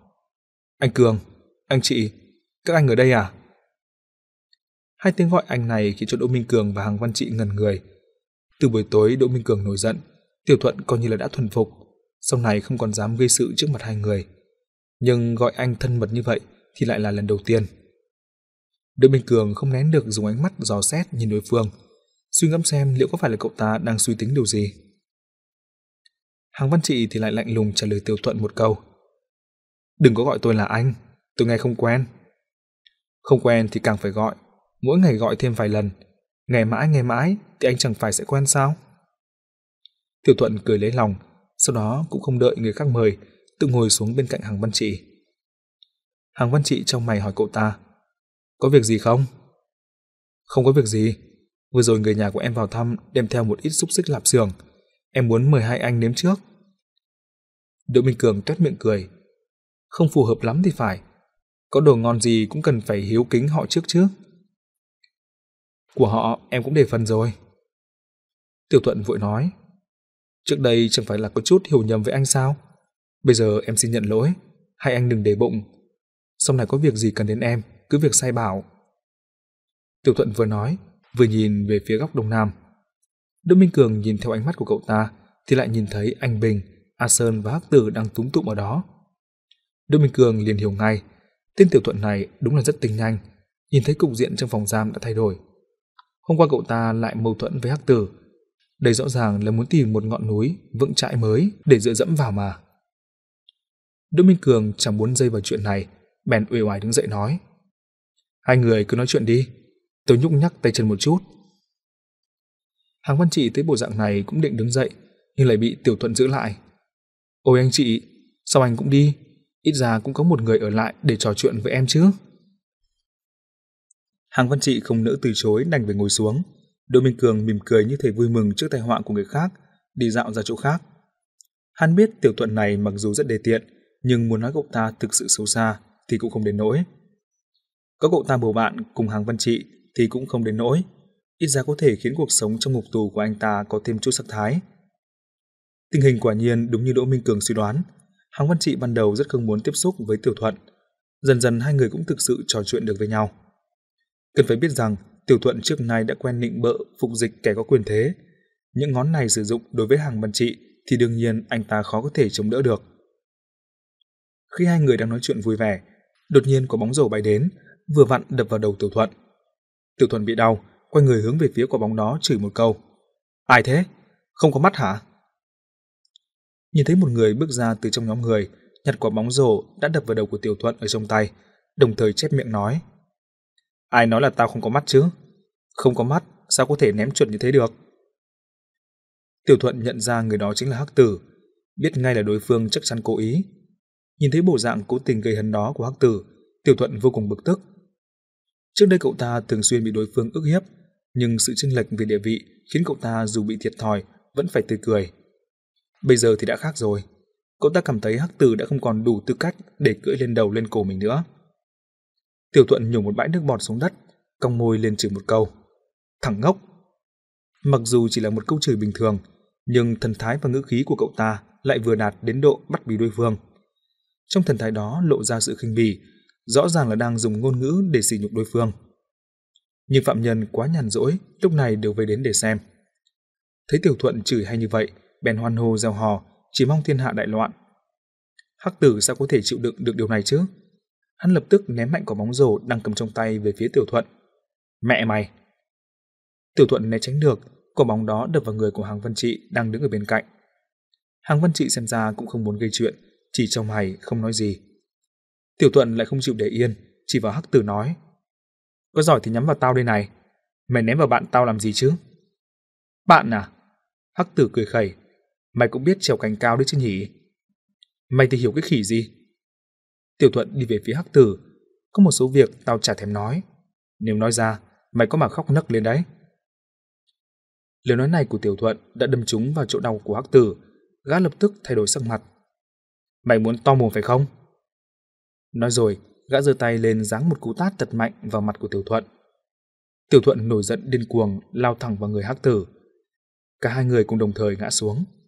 Sau đó bèn túm chặt lấy nhau lăn lộn ở dưới đất. Sau mấy hồi, Hắc Tử có sức khỏe hơn, dần dần chiếm ưu thế, đã đè được Tiểu Thuận xuống, ngồi thẳng lên bụng của đối phương. Bây giờ Tiểu Thuận đã hoàn toàn bị khống chế, nhất thời không thể nào phản ứng lại được. Hàng Văn Trị nhìn thấy cảnh tượng này, đèn đi lên mấy bước, nhưng đột nhiên lại bị một người giữ lại. Quay đầu lại nhìn, chính là Đỗ Minh Cường. Anh mặc kệ đi, cứ để bọn chúng đánh nhau. Đỗ Minh Cường lắc đầu. Trong đám người ở phía đối diện bọn họ, anh Bình và A Sơn cũng khoanh tay đứng xem vụ ẩu đả. Dù sao, đây cũng không phải là phòng giam, có làm to chuyện thì cũng không truy cứu lên đầu bọn họ được. Lúc này Hắc Tử đã dùng tay bóp cổ Tiểu Thuận, nở nụ cười gớm ghiếc hỏi. Mày có phục không? Mẹ mày chứ, còn dám nói linh tinh không? Mặt Tiểu thuật đỏ bừng bừng, nhưng ánh mắt lại chuyển về hướng hàng văn trị, khó nhọc lên tiếng cầu xin. Anh chị, giúp em một tay với. Thằng chó, mày tìm nó để giúp đỡ à? Hắc tử gần như cười ngất. Chúng mày đúng thật là nghiêu tầm nghiêu, trong mắt người tình xuất tây thi. Thằng bất lực, quý trọng thằng bất lực. Trong lúc Hắc tử đang nói mấy câu so sánh khập khiễng đó, thì nhìn thấy một bóng người lao vào giữa cuộc chiến của cả hai người bọn họ. Người đó chẳng nói một câu nào, trực tiếp đạp vào mạng sườn của Hắc tử. Hắc tử bị đá mạnh, sức lực cũng giảm đi nhiều. Tiểu thuận bèn nhân đà rằng thoát ra khỏi sự kìm kẹp của gã, gồng người lên khiến cho đối phương bị ngã nhào xuống đất. Hôm nay để cho mọi người nhìn thấy, ai mới là thằng bất lực. Tiểu thuận sau khi đứng dậy, bèn đạp liền mấy phát một người hắc tử. Hắc tử nhất thời không có sức để phản kháng, chỉ mơ màng nhìn cái người vừa mới đạp mình một chút, như thể không tin được vào mắt mình nữa.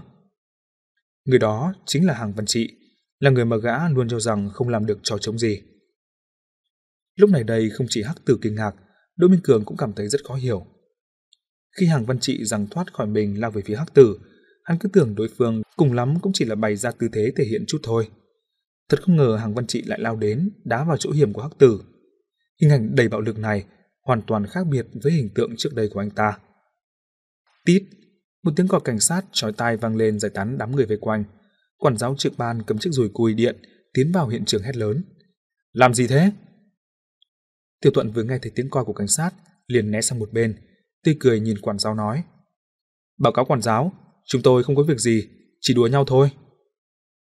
Quản giáo nhìn hắc tử mặt dính đầy đất đang nằm dưới đất, không nói gì, cầm dùi cui chọc vào Tiểu Thuận một cái. Tiểu Thuận kêu một tiếng thảm thiết, toàn thân cong lại như con tôm. Có kiểu đùa thế này sao? Ánh mắt quản giáo quét một lượt cả đám người, nhanh chóng dừng lại chỗ anh Bình. Thẩm Kiến Bình, anh nói xem là chuyện gì? Báo cáo quản giáo, thực sự là không có gì. Anh Bình cười ha ha lấp liếm nói. Chính là đánh bóng quá hăng nên đã xảy ra chút xích mích. Bóng vẫn còn đang rơi ở dưới đất. Bọn họ đang tranh cướp. Đây đâu phải là đánh bóng rổ nữa, sắp thành bóng bầu dục rồi. Hắc tử lúc này cũng gắng gượng bỏ dậy, biết điều phụ họa theo. Báo cáo quản giáo, chúng tôi đang cướp bóng. Tiểu thuận đã không hiểu quy tắc, ôm bóng mà chạy. Ai chịu được như thế chứ? Tôi nhất định phải cướp lại. Quản giáo ban tìm ăn nghi, nhưng mọi người đều nói như thế.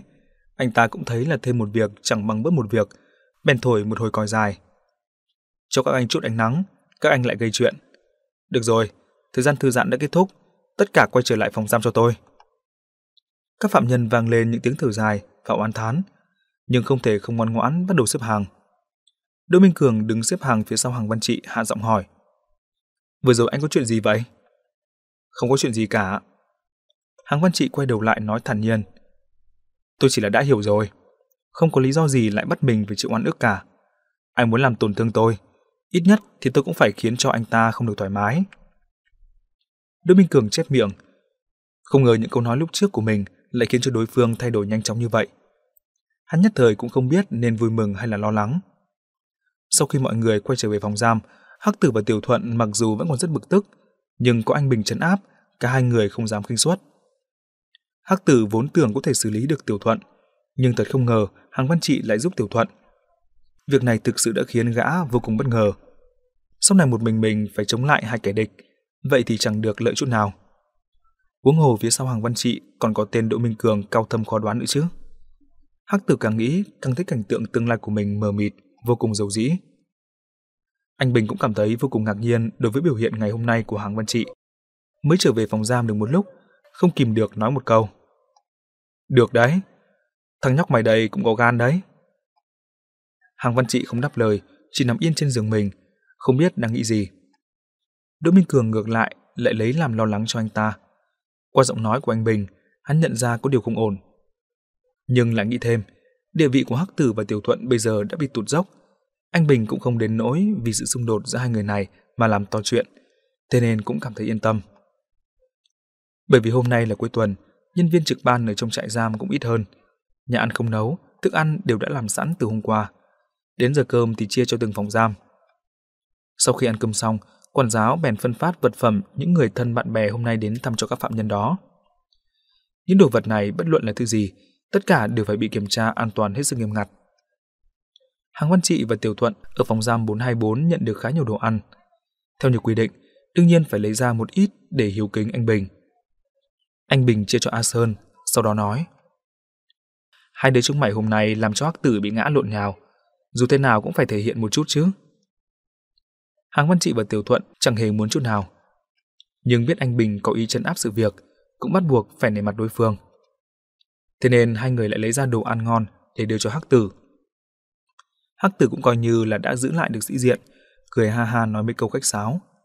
Nhưng suy nghĩ thực sự trong lòng thì chẳng biết thế nào. Đỗ Minh Cường chẳng có tâm tư để hưởng thụ đồ ăn của bạn tù. Hắn mong mỏi chiếc đĩa CD mà A Hoa đem đến. Không biết bên trong đó là nội dung gì.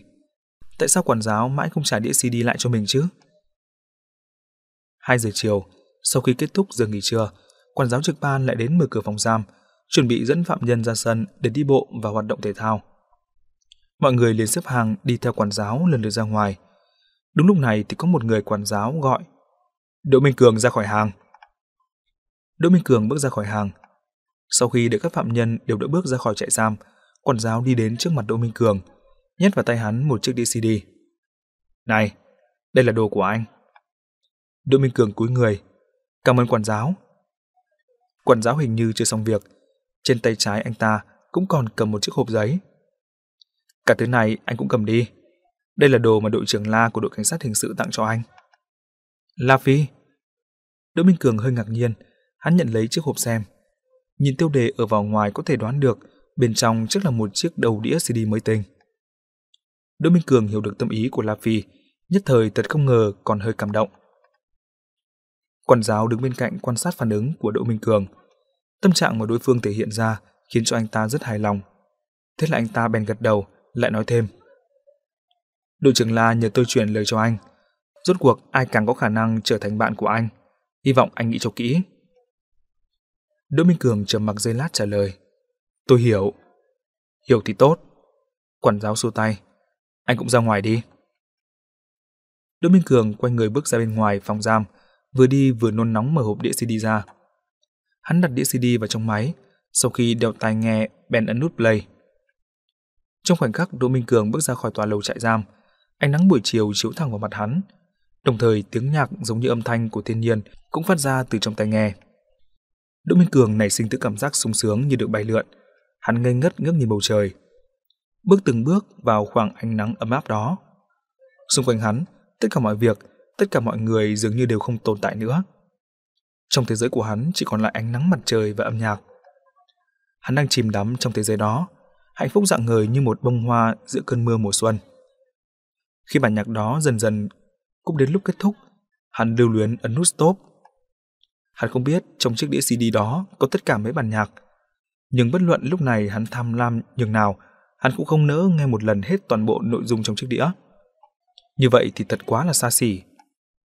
Chỉ riêng một bản nhạc này, hắn cảm thấy mình ít nhất cũng phải tận hưởng tỉ mỉ trong vòng ba ngày. Đó là ba ngày tuyệt diệu nhường nào nhỉ? Anh đang làm gì vậy? Câu nói trượt vang lên cắt ngang dòng suy nghĩ của Đỗ Minh Cường.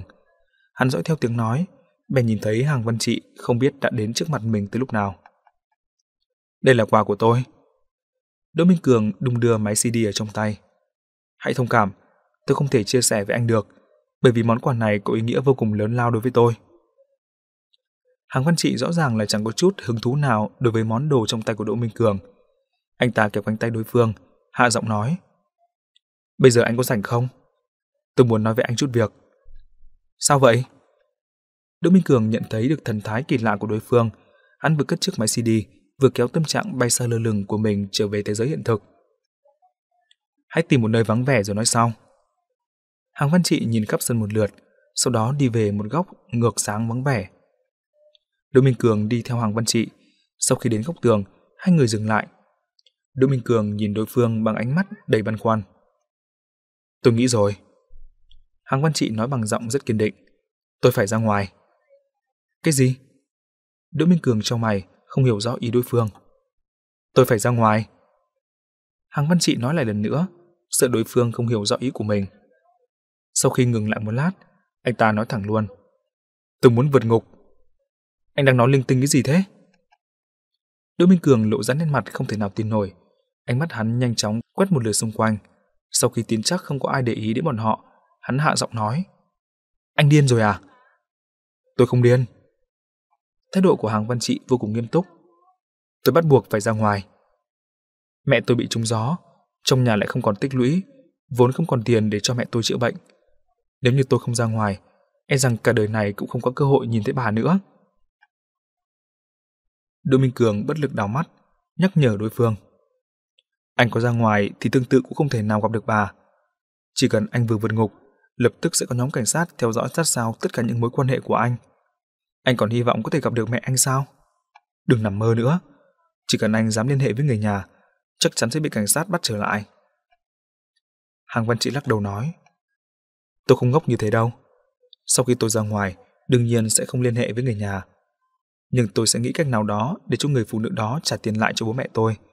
Chỉ cần đạt được mục đích này, tôi có chết cũng đáng. Khiến cho người phụ nữ đó trả tiền. Đỗ Minh Cường nhìn Hàng Văn Trị. Anh có thể có cách gì chứ? Hàng Văn Trị do dự một lát nói. Tôi vẫn chưa nghĩ ra, nhưng chắc chắn sẽ có cách. Tôi ngay cả đến tính mạng cũng chẳng cần nữa. Tôi không tin tôi không trị nổi một con tiện nhân. Đỗ Minh Cường trợn trừng mắt, như thể đang nhìn một người hoàn toàn xa lạ. Hồi lâu sau, hắn cười khổ não. Anh thực sự điên rồi. Tôi không điên. Hàng Văn Trị giơ tay ra nắm lấy cánh tay đối phương, thần sắc hơi kích động. Chính là anh nói cho tôi biết, không thể tha cho những người đã làm hại mình. Chính anh đã khơi lên sự phẫn nộ của tôi. Tôi trào dâng mong muốn được báo thù. Bây giờ anh lại nói tôi điên rồi. Lẽ nào những lời nói đó của anh vốn không phải là suy nghĩ thực sự của anh sao? Đúng vậy, chúng ta không nên tha cho những kẻ xấu đó. Chúng ta phải báo thù. Nhưng báo thù không phải được hoàn thành dựa vào sự phẫn nộ và kích động. Đỗ Minh Cường giơ tay chạm nhẹ vào đầu và tim của Hàng Văn Trị. Báo thù cần phải dựa vào trí tuệ và sự nhân hại. Anh có hiểu không? Hàng Văn Trị trầm mặc, anh ta hình như đã bình tĩnh hơn một chút. Sau đó anh ta hỏi. Vậy thì theo anh, tôi cần phải làm thế nào? ngoan ngoãn thực thi hình phạt, biểu hiện thật tốt để được giảm hình phạt. Sau đó nhờ bạn của anh tìm giúp anh một luật sư giỏi, thu thập chứng cứ của người phụ nữ đó đã chiếm đoạt tài sản của gia đình anh. Nếu như có thể chứng minh tài sản đó vốn thuộc về anh, vậy thì tội danh bắt cóc và tống tiền có thể được phá bỏ. Hàng Văn Trị chật một tiếng vẻ thất vọng. Giảm hình phạt? Có thể giảm thế nào khi cũng phải ngồi ở đây hơn 10 năm? Đến lúc đó thì quá muộn rồi. Lật lại vụ án thì càng không nghĩ đến nữa. Nếu như có thể có chứng cứ, tôi đâu đến nỗi bị đưa vào chốn này chứ. Đỗ Minh Cường biết là đối phương nói là sự thực. Hắn cũng không có cách nào để phản bác được. Giây lát sau, Hằng Văn Trị lại nói. Anh có kiến nghị gì không? Đỗ Minh Cường lắc đầu. Hằng Văn Trị bèn nói đầy kiên định. Vậy thì tôi chỉ có thể vượt ngục thôi. Đỗ Minh Cường không nói gì nữa. Hắn trở tay nắm lấy cánh tay của Hàng Văn Trị, kéo anh ta từ góc tường âm u ra ngoài. Hàng Văn Trị giật mình. Anh làm gì thế? Anh nhìn đằng kia kìa. Đỗ Minh Cường giơ tay ra chỉ về phía bắc, nói cho tôi biết đó là gì. Ai chẳng nhìn thấy rõ, đó là tròi canh cao sừng sững, người cảnh sát vũ trang được trang bị đầy đủ súng đạn đang đứng ở đó. Nòng súng âm u đang toát ra từ ánh sáng lạnh dưới ánh nắng mặt trời. Thấy hàng văn trị không lên tiếng, Đỗ Minh Cường bèn cười gầy nói tiếp. Tròi canh như thế này được bố trí ở từng góc trại giam, Tất cả mọi hành động của phạm nhân đều hiện ra dưới con mắt của họ. Anh chạy thử mà xem. Lính gác muốn bắn chết anh thì còn dễ hơn là bắn chết một con lợn. Hàng Văn Trị hít thở một hơi thật sâu, nhưng niềm khao khát trong ánh mắt vẫn không hề bị dập tắt.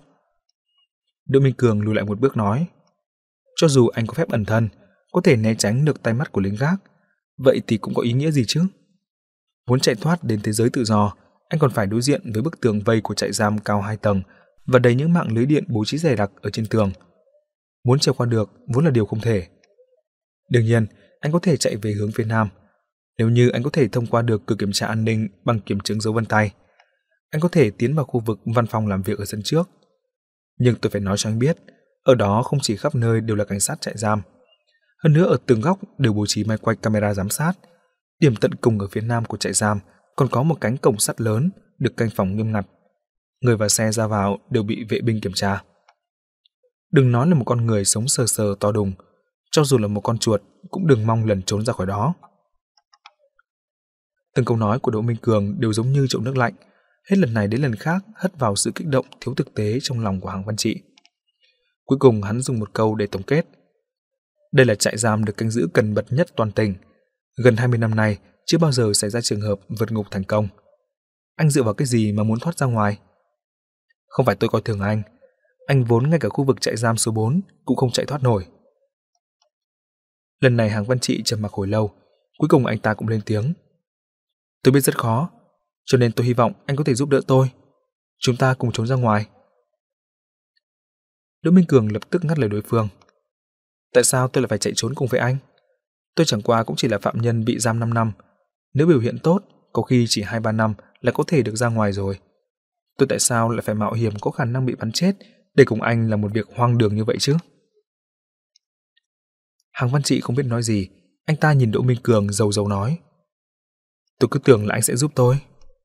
Giúp anh? Tôi thấy tôi đã giúp anh quá nhiều rồi. Đỗ Minh Cường cười khổ não. Giúp anh nghĩ ra được suy nghĩ hoang đường như thế này. Mặc dù đối phương đã từ chối thẳng thừng, nhưng Hàng Văn Trị vẫn không cam tâm. Sau khi lưỡng lự giây lát, anh ta lại nói nhỏ. Thực ra tôi đã nghĩ ra một số cách. Vậy thì anh đừng có nói với tôi, tôi sẽ đi tố giác anh đấy. Câu nói này của Đỗ Minh Cường đã thực sự chặn đứng câu nói của Hàng Văn Trị. Sau đó hắn quay người, đi một mạch rời khỏi đó. Hàng Văn Trị một mình đứng ở một góc sân trên quảng trường, vừa cô độc vừa bất lực. Giây lát sau, anh ta ngước đầu nhìn bức tường bao quanh cao sừng sững đó. Những viên đá to bản và lưới điện đã chặn đứng lối đi ra được thế giới tự do. Cho dù là ánh nắng đầu xuân đang chiếu rọi, cũng chỉ có thể toát ra ánh sáng lạnh lẽo khiến người ta tuyệt vọng. Trong mấy ngày sau đó, Hàng Văn Trị không nhắc đến đề tài tương tự với Đỗ Minh Cường nữa. Lúc rảnh rỗi, anh ta thường ngần người một mình, nhưng trạng thái hoàn toàn khác biệt với lúc vừa mới vào trong ngục tân giác đờ đẫn mơ màng và bất lực, không được ai giúp đỡ, đã biến mất trên gương mặt của anh ta. Trong ánh mắt của anh ta bắt đầu lấp lánh thứ ánh sáng không nắm bắt được, như thể luôn giấu giếm rất nhiều tâm sự của mình. Đỗ Minh Cường đương nhiên có thể nhìn thấy được những sự thay đổi xảy đến với hàng văn trị, nhưng hắn vẫn luôn giữ thái độ không thèm hỏi han. Trên thực tế, hàng văn trị có thể nảy sinh ra suy nghĩ vượt ngục. Đỗ Minh Cường nghĩ kỹ lại, cũng không cảm thấy quá kỳ lạ. Rất nhiều phạm nhân bị tội nặng lúc vừa mới vào ngục đều có sự vọng tưởng như vậy. Thế nhưng thời gian sẽ dùng một thứ sức mạnh chậm rãi nhưng vô cùng mạnh mẽ mài mòn bọn họ. Đến cuối cùng trong tim họ chỉ còn lại một vết trái cứng chắc. Thế là những đốm lửa rực cháy đó sẽ mất đi dũng khí của niềm khao khát, bị hủy diệt trong hiện thực tàn khốc và trở nên bình tĩnh. Thời gian là người thầy tốt nhất, Đỗ Minh Cường cảm thấy mình không cần phải nói thêm điều gì với đối phương. Khi hàng văn trị đang ảo tưởng, hắn cũng rất thích được yên tĩnh, một mình chìm đắm vào trong thế giới âm nhạc diệu kỳ. Tiểu Thuận thì lại có ý muốn tiếp cận với hàng văn trị. Nguyên nhân có lẽ chỉ cần dùng một câu nói xa xưa đã có thể giải thích được kẻ địch của kẻ địch chính là bạn. Kể từ khi liên thủ đánh hắc tử ở trên sân bóng rổ, Tiểu Thuận đương nhiên đã coi hàng văn trị là người bạn đồng minh thân thiết nhất của mình. Thường xuyên bắt chuyện với đối phương, thái độ rất ân cần. Hàng văn trị vốn dĩ chẳng có chút thiện cảm nào với Tiểu Thuận, bây giờ trong lòng lại đang cất giấu bí mật, càng không muốn đối phương lại gần. Nhưng mọi người đều ở trong một trại giam, đối phương luôn tươi cười niềm nở, anh ta cũng không tiện nổi nóng. Có lúc Đỗ Minh Cường nhìn thấy bộ dạng mệt mỏi ứng phó của anh ta, không nén được cười thầm nghĩ bụng. Cứ để cho tên tiểu thuận này gây náo loạn với anh đi, nếu không ngày nào anh cũng suy nghĩ linh tinh, không khéo lại tàu hỏa nhập ma thật. Anh Bình cũng chú ý thấy tiểu thuận có khuynh hướng lôi kéo Hoàng văn trị, Nghĩ đến vị trí của hai người này ở trong phòng giam đều không cao, y cũng không để tâm đến việc này. Trong phòng giam này, anh Bình chỉ e ngại duy nhất một mình Đỗ Minh Cường. Chỉ cần tên này không gây ra chuyện, nhưng người khác cũng chẳng gây ra được động tĩnh gì lớn cả. Đương nhiên có một người rất không vui, người này chính là Hắc Tử. Hôm đó dưới ánh mắt của bao nhiêu người, gã đã bị Tiểu Thuận và Hàng Văn Trị đánh ngã, mất hết cái sĩ diện. Với tính cách của gã, sự việc này chắc chắn phải nghĩ cách để gỡ lại thế trận. Hàng Văn Trị của Đỗ Minh Cường bảo vệ, Hắc Tử không dám động tới, gã chỉ có thể nhằm vào Tiểu Thuận. Thằng ôn này dựa vào đâu mà dám vênh váo với mình? Bất luận thế nào cũng phải trị cho nó một trận đến nhục thì thôi. Ngày tháng cứ thế trôi đi, trên bề mặt có vẻ rất bình lặng, nhưng dòng chảy ngầm ở dưới lại cuồn cuộn không ngơi nghỉ. Thoát cái đã lại đến ngày cuối tuần. Hôm nay hàng văn trị lại có người đến thăm. Sau khi trở về phòng giam, nét mặt của anh ta trông có vẻ hơi hưng phấn. Ôi, anh chị, bạn của anh đem đến thứ gì rất tốt cho anh phải không? Tiểu Thuận ghé đến hỏi. Đúng là một thứ rất tốt. Hàng văn trị cố tình nói vòng vo. Nhưng thứ tốt này chỉ có tác dụng với tôi, còn với cậu thì lại chẳng có ý nghĩa gì. Tiểu Thuận gãi đầu, không nghĩ ra được rốt cuộc đối phương đang nói đến thứ gì. Nhưng nỗi băn khoăn của cậu ta nhanh chóng có được đáp án. Sau bữa trưa, quản giáo phát cho những phạm nhân liên quan các đồ vật được người nhà đem đến đã được kiểm tra. Hàng Văn Trị ngoài một đống đồ ăn và đồ dùng sinh hoạt còn có được hai chiếc hộp nhỏ giống y hệt nhau. Hàng Văn Trị mở chiếc hộp ra, lôi ra được một cặp kính đeo lên mắt. Kể từ sau hôm vừa mới vào ngục làm vỡ mắt kính, Hàng Văn Trị luôn sống trong trạng thái lờ mờ không rõ nét. Mặc dù độ cận thị của anh ta cũng không cao lắm, nhưng vẫn gây ra rất nhiều điều bất tiện trong cuộc sống hàng ngày. Ồ, lại đeo vào rồi à? Hắc tử lúc đầu bình phẩm. Thế này mới ra dáng chứ, lại khôi phục cảm giác người có văn hóa rồi đấy. Tiểu thuận liếc xéo Hắc tử một cái nói. Anh chị cho dù không đeo kính, khí chất đó cũng khác với người thường. Hắc tử nhường một bãi nước bọt xuống đất. Đổ nịnh bợ, gặp được bố đẻ rồi nhỉ? Tiểu thuận nghiêng cổ, đang định tranh cãi với Hắc tử, liền nghe thấy anh Bình mở miệng nói. Sao lại đem đến những hai cái? Còn muốn để dành một cái để tự sát à? Mắt kính là thứ rất dễ hỏng, để sơ cua. Hàng Văn Trị vừa nói, vừa mở một hộp còn lại, cầm lấy kính ở bên trong ra xem. Thế là không có vấn đề gì mới cất đi, đặt ở dưới gối của mình. Thứ mà mọi người đều không dùng được, đem đến nhiều thế làm gì? Anh Bình lại bị môi nói. Hàng Văn Trị nhận ra ý tứ trong câu nói, vội vàng mỉm cười, đưa mấy thứ đồ ăn mà bạn anh ta đem đến cho anh Bình. Anh Bình đương nhiên không chút khách khí, thu nhận ngay, đồng thời phân phát cho những người khác một ít. Mọi người đều vô cùng hoan hỉ, ai nấy đều hưởng thụ phúc lợi. Bầu không khí không mấy vui vẻ lúc trước đã tiêu tan. Đỗ Minh Cường không mấy hào hứng đối với món xúc xích được chia. Hắn để đồ ăn ngon ở đầu giường, tiếp tục nghe nhạc của hắn. Hàng Văn Trị sau khi đọc kính trở lại, không chỉ thuận tiện nhiều trong cuộc sống hàng ngày, cũng nâng cao hiệu suất làm việc của anh ta. Anh ta vốn đã có ưu thế trong việc đo vẽ, bây giờ thị lực được khôi phục, việc làm túi giấy đương nhiên là càng tăng tốc hơn. Hàng Văn Trị vốn là người thật thà trượng nghĩa, sau khi hoàn thành xong lượng công việc của mình không bỏ đi, mà tiếp tục ở lại để giúp đỡ những người khác. Hành động này của anh ta đã gây được thiện cảm tốt, ngay cả Hắc Tử cũng rất hài lòng, dần dần thay đổi thái độ. Bởi vì mỗi ngày đều có thể hoàn thành nhiệm vụ công việc trước giờ quy định, phòng giam 424 cũng được quản giáo quản lý đội khen ngợi. Chỉ riêng điều này khiến anh Bình cũng phải nể mặt hàng văn trị vài phần.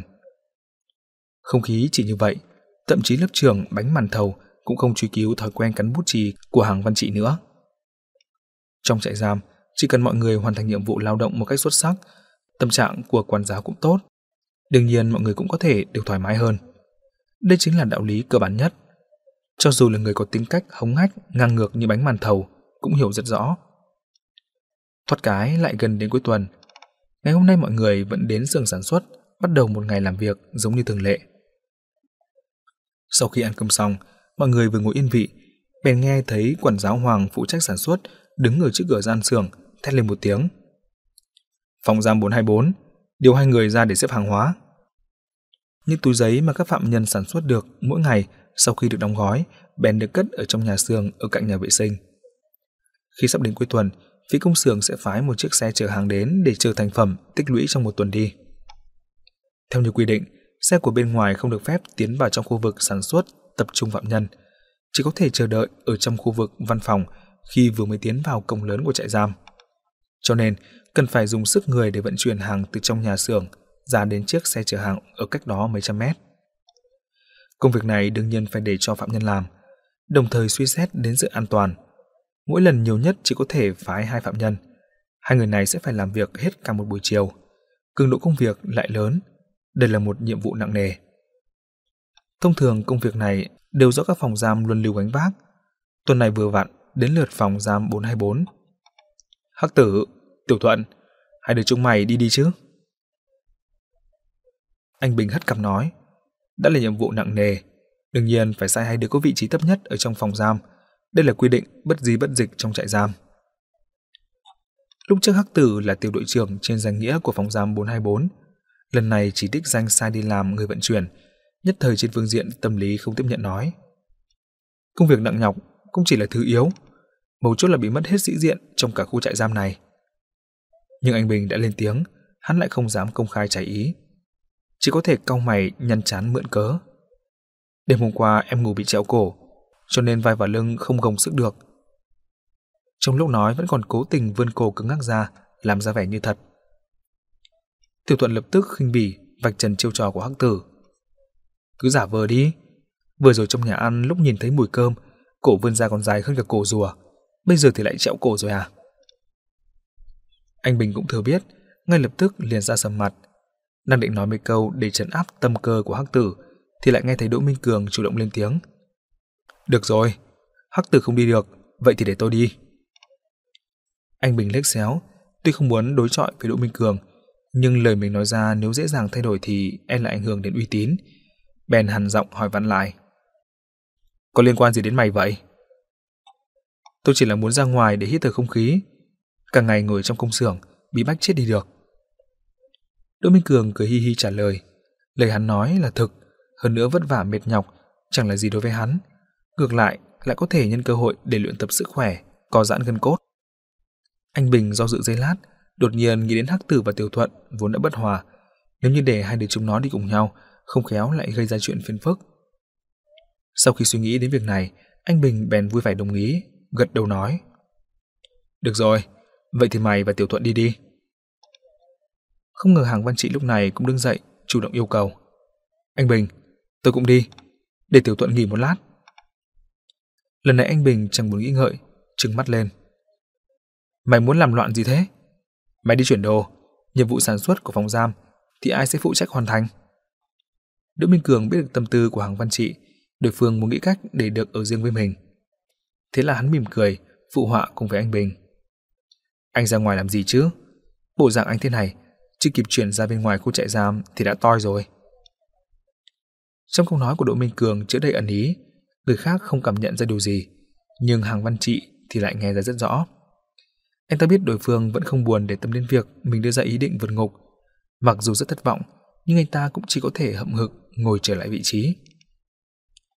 Tiểu Thuận rất mong hàng văn trị có thể đi thay cho mình, nhưng thấy tình hình như vậy, lập tức lên tiếng nói những câu rất hay ho. Anh chị, loại công việc nặng nhọc này sao có thể để anh động tay động chân chứ? Để em và anh Cường đi là được, mọi người đều không sợ mệt nhọc, không làm cái việc bẩn thỉu giả vờ mượn cớ để lấy biếng. Tiểu Thuận vừa nói, vừa hào hứng đứng dậy, tiện thể liếc mắt lườm Hắc Tử. Màn biểu diễn này của cậu ta là để nâng cao bản thân mình, lại rất kịp thời chọc ngoáy khiến cho Hắc Tử êm mặt. Hắc Tử trong lòng bốc hỏa, nhưng cũng tự thấy mình đối lý, đành phải tạm thời nhẫn nhịn. Anh Bình hiểu thấu rõ sự việc, y bực bội xì một tiếng mắng mỏ. Đừng có nhiều lời, đi mau. Tiểu Tuận không dám hơi hoang đắc ý, ngoan ngoãn đi ra khỏi nhà xưởng. Đỗ Minh Cường điềm nhiên đi theo sau cậu ta, như thể tất cả những cuộc tranh cãi đều chẳng liên quan gì đến mình. Hắc tử nhau mắt nhìn theo bóng của lưng tiểu thuận, nghĩ thầm, bất luận thế nào, ông mày đây cũng đã thoát khỏi chuyện khổ sai này. Thằng nhóc mày cũng chỉ được cái nói ngoài miệng, đợi ông mày có được cơ hội thì sẽ từ từ xử lý mày. Ở phía lớp trường bánh màn thầu đã đặt hai chiếc xe đầy để vận chuyển hàng đến cửa nhà xưởng. Nhiệm vụ đầu tiên mà Tiểu Thuận và Đỗ Minh Cường cần phải hoàn thành chính là bê từng thùng giấy đã được đóng gói sẵn từ nhà xưởng ra đến chiếc xe đẩy để ở cửa nhà xưởng. Những thùng giấy để ở các túi giấy ở bên trong đều được ép rất chặt, trọng lượng mỗi thùng giấy phải nặng đến mấy chục cân. Hai người hoàn toàn phải vận chuyển bằng tay, Đỗ Minh Cường thì không nhầm nhò gì, còn Tiểu Thuận thì vô cùng nặng nhọc. Bởi vì cứ phải đi đi lại lại trước mặt hắc tử, Tiểu Thuận không muốn bị mất mặt, đành phải nghiến chặt răng. Mỗi lần chất được một chiếc thùng giấy lên trên xe, bèn nghiến răng há miệng, đứng ở bên ngoài cửa nhà xưởng để thở dốc, than thở. Cuối cùng cũng đẩy được chiếc xe đẩy đó, sau đó hai người bèn đẩy chiếc xe chở hàng ra khu vực văn phòng của trại giam. Đỗ Minh Cường chủ động đứng trước cán đầy của xe, hai tay giơ ra, một mình giữ chặt cả chiếc xe đẩy. Tiểu Thuận thấy bộ dạng của đối phương như vậy, rất vui vì được nhàn rỗi, chỉ đứng bên cạnh gá tay vào thùng hàng trên xe. Gần như không mất chút sức lực nào. Có một vị quản giáo trẻ bước tới, vừa dẫn đường cho hai người, vừa có tác dụng quản lý giám sát. Thế là một đoàn ba người cùng chậm rãi đi theo chiếc xe đẩy đã chất đầy đồ rời khỏi nhà xưởng cải tạo, hướng về phía bên ngoài khu vực trại giam. Phía bên ngoài khu vực trại giam số 4 là một nông trường rộng lớn, có khá đông những phạm nhân của các khu trại giam khác đang làm việc cẩn mẫn trên nông trường. Tầm nhìn ở đây rất rộng rãi, không hề bị cản trở, nhất cử nhất động của mỗi người đều bị lính gác ở trên tròi canh nhìn thấy rõ. Trên thực tế, trại giam số 1 của thành phố A từ ngoài vào trong có thể chia thành ba khu vực. Sát với cổng chính của trại giam là khu vực văn phòng làm việc, tập trung các văn phòng của các cán bộ quản lý trại giam và hỗ trợ thu hậu cần. Phía sau khu vực văn phòng chính là khu trại giam giam giữ các phạm nhân. Nhưng khu trại giam này lại phân thành hai phần. Khu trại giam số 123 thì đều giam giữ những phạm nhân hình phạt nhẹ từ 10 năm trở xuống. Ba khu trại giam này đều ghép thành một mảng, là khu vực có diện tích rộng nhất ở trong cả trại giam. Những tội phạm hình phạt nhẹ chủ yếu là làm những công việc ngoài trời. Khu vực mà mấy người Đỗ Minh Cường đang đi qua chính là khu vực này. Khu trại giam số 4 bởi vì đang giam giữ các tội phạm hình phạt nặng từ 10 năm trở lên, cho nên đã bị bố trí ở một nơi xấu nhất trong trại giam. Khu vực này diện tích không lớn, nhưng lại là nơi được phong bị nghiêm ngặt nhất trong cả trại giam. Lao động cải tạo của phạm nhân cũng bắt buộc phải ở trong phòng để bảo đảm những phần tử nguy hiểm này luôn bị theo dõi giám sát bởi các máy quay camera. Khu vực nông trường ở phía bên ngoài khu trại giam của bọn họ có thể được coi là một khu vực trung gian. Cho dù là tội phạm hình phạt nặng, may mắn thoát khỏi được khu trại giam số 4, hắn muốn đi xuyên qua khu nông trường thoáng đãng rộng rãi này, chắc chắn sẽ bị lính gác ở trên tròi cánh phát hiện ra. Ba người đi bộ xuyên qua khu vực đồng ruộng. Lúc này đây đang là mùa xuân ấm áp, có cơn gió nhẹ khẽ thổi qua, mang theo mùi hương thơm tươi mới của đồng ruộng. Đỗ Minh Cường kể từ khi vào ngục rất ít khi rời khỏi khu trại giam số 4, giống như chiếc lồng cụi đó. Bây giờ có cơ hội để được hít thở bầu không khí trong lành và co giãn xương cốt, không tránh khỏi thầm cảm thấy ngây ngất. Hắn thầm làm hít thở dồn dập, bên tai hình như lại vang lên những tiếng nhạc kỳ diệu du dương. Cảm giác sung sướng luôn ngắn ngủi, Đỗ Minh Cường cảm thấy mình mới đi được có mấy bước đã xuyên qua cả nông trường. Khi tòa lầu văn phòng uy nghiêm của phòng trại giám xuất hiện trước mặt hắn, cơn gió xuân và tiếng nhạc cũng biến mất tắm mất dạng. câu nói một cách chính xác, đây là một khu quần thể của các tòa lầu. Mười mấy tòa kiến trúc san sát nhau, cắt đứt sợi dây liên lạc giữa khu trại giam và cổng chính trại giam. Điều đặc biệt là những tòa kiến trúc này nhìn từ bên ngoài đều không phải là hình vuông thông thường. Phía bên ngoài của mỗi tòa kiến trúc đều được tạo thành từ rất nhiều mảng nghiêng. Có cái thì 6 mảng, có cái 8 mảng, có cái thì còn nhiều hơn nữa. Khi những tòa kiến trúc này xếp san sát nhau, giữa các tòa kiến trúc đều có một lối đi chật hẹp tạo thành một mê cung vòng vèo.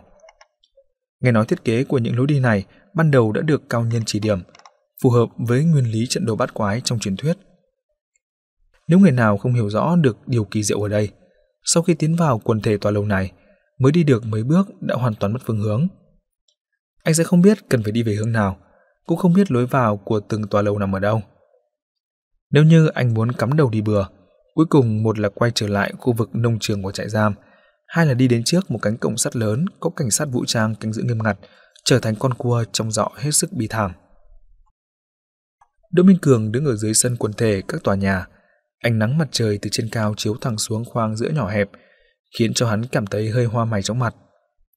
Chính lúc này, bên tai hắn cũng vang lên tiếng hét nghiêm nghị của quản giáo. Nhìn cái gì thế? Cúi đầu xuống. Đỗ Minh Cường biết đây là quy định đối với phạm nhân khi tiến vào trong khu lầu văn phòng. Bắt buộc phải cúi đầu bước đi, nghiêm cấm việc nhìn ngó xung quanh. Thế là hắn ngoan ngoãn cúi đầu xuống theo đúng yêu cầu của các quản giáo. Tiểu Thuận ở bên cạnh đương nhiên cũng không dám vi phạm. Hai người đẩy xe, khóe mắt liếc nhìn quản giáo, đi sát theo bước chân của đối phương, quanh đi vòng vèo vào trong khu quần thể tòa lầu. Suốt cả dọc đường không biết rẽ bao nhiêu lượt, trong quá trình đó cũng thường thấy các nhân viên làm việc ở trong các khu trại giam khác lên tiếng chào hỏi với người quản giáo dẫn đường. Trong quá trình này, Đỗ Minh Cường và Tiểu Thuận vẫn luôn giữ thái độ hết sức thận trọng. Bọn họ đều hiểu rất rõ, đây không chỉ là khu vực tập trung nhiều quản giáo nhất trại giam. Hơn nữa, từng ngóc ngách đều có mạng lưới giám sát nghiêm ngặt, không thể nào khinh suất được. 5 phút sau, đột nhiên phía trước mắt sáng rực, có cảm giác như mọi thứ chợt bừng sáng rộng rãi khoáng đạt. Đỗ Minh Cường giật mình, đoán là đã bước ra khỏi khu tòa nhà văn phòng rồi. Đúng lúc đó người quản giáo lại lên tiếng. Được rồi, ngẩng đầu lên đi. Đỗ Minh Cường ngước mắt nhìn xung quanh, nhận ra khu tòa lầu văn phòng quả nhiên ở phía sau mình. Nhìn từ đằng trước, cửa chính và cửa sổ của những tòa lầu đó đều rất sáng. Không hề có chút cảm giác đè nén ức chế quái dị, giống như khi nhìn từ trong trại giam. Đỗ Minh Cường không khỏi thầm khen ngợi sự tinh tế hài hòa của người thiết kế. Chỉ dùng thiết kế hai mặt trước sau của khu tòa lầu mà đã thể hiện được hai thế giới hoàn toàn khác biệt. Khoảng cách giữa khu tòa lầu văn phòng và cổng chính trại giam là 50 mét. Trong khoảng không này, ngoài mấy cây xanh, chủ yếu dùng làm bãi đỗ xe, chiếc xe tải chở hàng hóa của phía công xưởng đã dừng ở chỗ cách cửa ra khu tòa lầu không xa. Một người đàn ông trung niên đang dựa vào thùng xe hút thuốc lá, trông có vẻ như là tài xế. Các anh mau chóng qua đó chất hàng lên đi. Yêu cầu cụ thể thì cần phải nghe theo sự bố trí của sư phụ Thiệu. Quản giáo vừa dặn dò, vừa vẫy tay với người đàn ông đang hút thuốc đó. Đó chính là sư phụ Thiệu mà anh ta vừa nhắc tới. Sư phụ Thiệu dậm điếu thuốc, đi đến cuối xe, tháo nắp chắn ra. Ông ta khoảng ngoài 50 tuổi, cơ thể vẫn rất tắn giỏi. Nhưng trên khuôn mặt đen xì đầy những vết nhăn nhúm, chắc là đã trải qua rất nhiều sự gian nan vất vả trong cuộc đời. Sư phụ, chú nói xem cần phải như thế nào? Đỗ Minh Cường đẩy chiếc xe đẩy tới, chủ động hỏi. Sư phụ Thiệu không trả lời ngay, ông nhảy lên thùng xe, sau đó lạnh lùng nói một câu. Các anh đưa thùng giấy lên cho tôi là được, tự tôi xếp. Hai người chúng cháu đưa, một mình chú xếp sao? Đỗ Minh Cường truy hỏi một câu, cảm thấy hơi khó hiểu. Sự bố trí như này rõ ràng không hợp lý. Sư phụ đáp một tiếng. Đúng thế. Sau đó cũng không giải thích. Ở trên xe bày ra sẵn tư thế đón hàng. Xem ra ông là một người không thích nói nhiều. Đỗ Minh Cường bèn bê một thùng giấy ở trên xe đầy, đưa cho sư phụ Thiệu. Để cho đối phương không mất nhiều sức lực, hắn cố ý giơ cao thùng giấy ở trên vai. Như vậy thì sư phụ Thiệu không cần bỏ nhiều sức lực mà đã có thể đón được chiếc thùng rồi. Sau đó đi mấy bước chuyển hộp giấy đó vào phía sâu nhất ở trong thùng xe. Tiểu Thuận đứng bên cạnh cũng bắt đầu làm việc. Cậu ta không đủ sức, không thể nào nâng thùng giấy lên trên vai được. Đỗ Minh Cường bèn đón lấy thùng giấy và giúp cậu ta hoàn thành công việc này. Thế là giữa ba người nhanh chóng hình thành nên sự phân công một cách rất tự nhiên.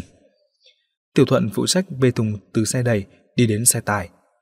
Đỗ Minh Cường giơ cao thùng giấy, còn sư phụ Thiệu thì phụ giúp xếp hàng ở trên thùng xe. Ban đầu ba người làm việc vẫn rất nhịp nhàng, nhưng khi các thùng giấy xếp ở trong thùng xe càng lúc càng dâng cao, lượng công việc của sư phụ Thiệu càng lúc càng nhiều. Ông dần dần bắt đầu không theo kịp tiết tấu của hai người nữa. Đỗ Minh Cường thấy động tác chất thùng giấy lên cao của sư phụ Thiệu ngày càng vất vả, thế là hắn cũng nhảy lên thùng xe, nói với sư phụ Thiệu. Sư phụ, chú xuống dưới để nhận thùng hàng đi, việc ở bên trên để cháu làm cho. Sư phụ Thiệu ừ một tiếng, nhìn Đỗ Minh Cường với vẻ kinh ngạc. Cháu trẻ có sức khỏe hơn. Đỗ Minh Cường vừa nói, vừa vỗ vào lồng ngực rắn chắc của mình. Sư phụ Thiệu nhìn Đỗ Minh Cường một lượt, lộ ra ánh mắt không được yên tâm. Cần phải xếp như thế nào? Có những yêu cầu gì? Chú cứ nói rõ là được. Đỗ Minh Cường nhìn lại đối phương, vừa tự tin vừa chân thành. Sư phụ Thiệu cuối cùng cũng lên tiếng. Trước tiên hãy sắp xếp sát vào phía trong các thùng xe, xếp bốn chồng, nhất định phải xếp ngay ngắn.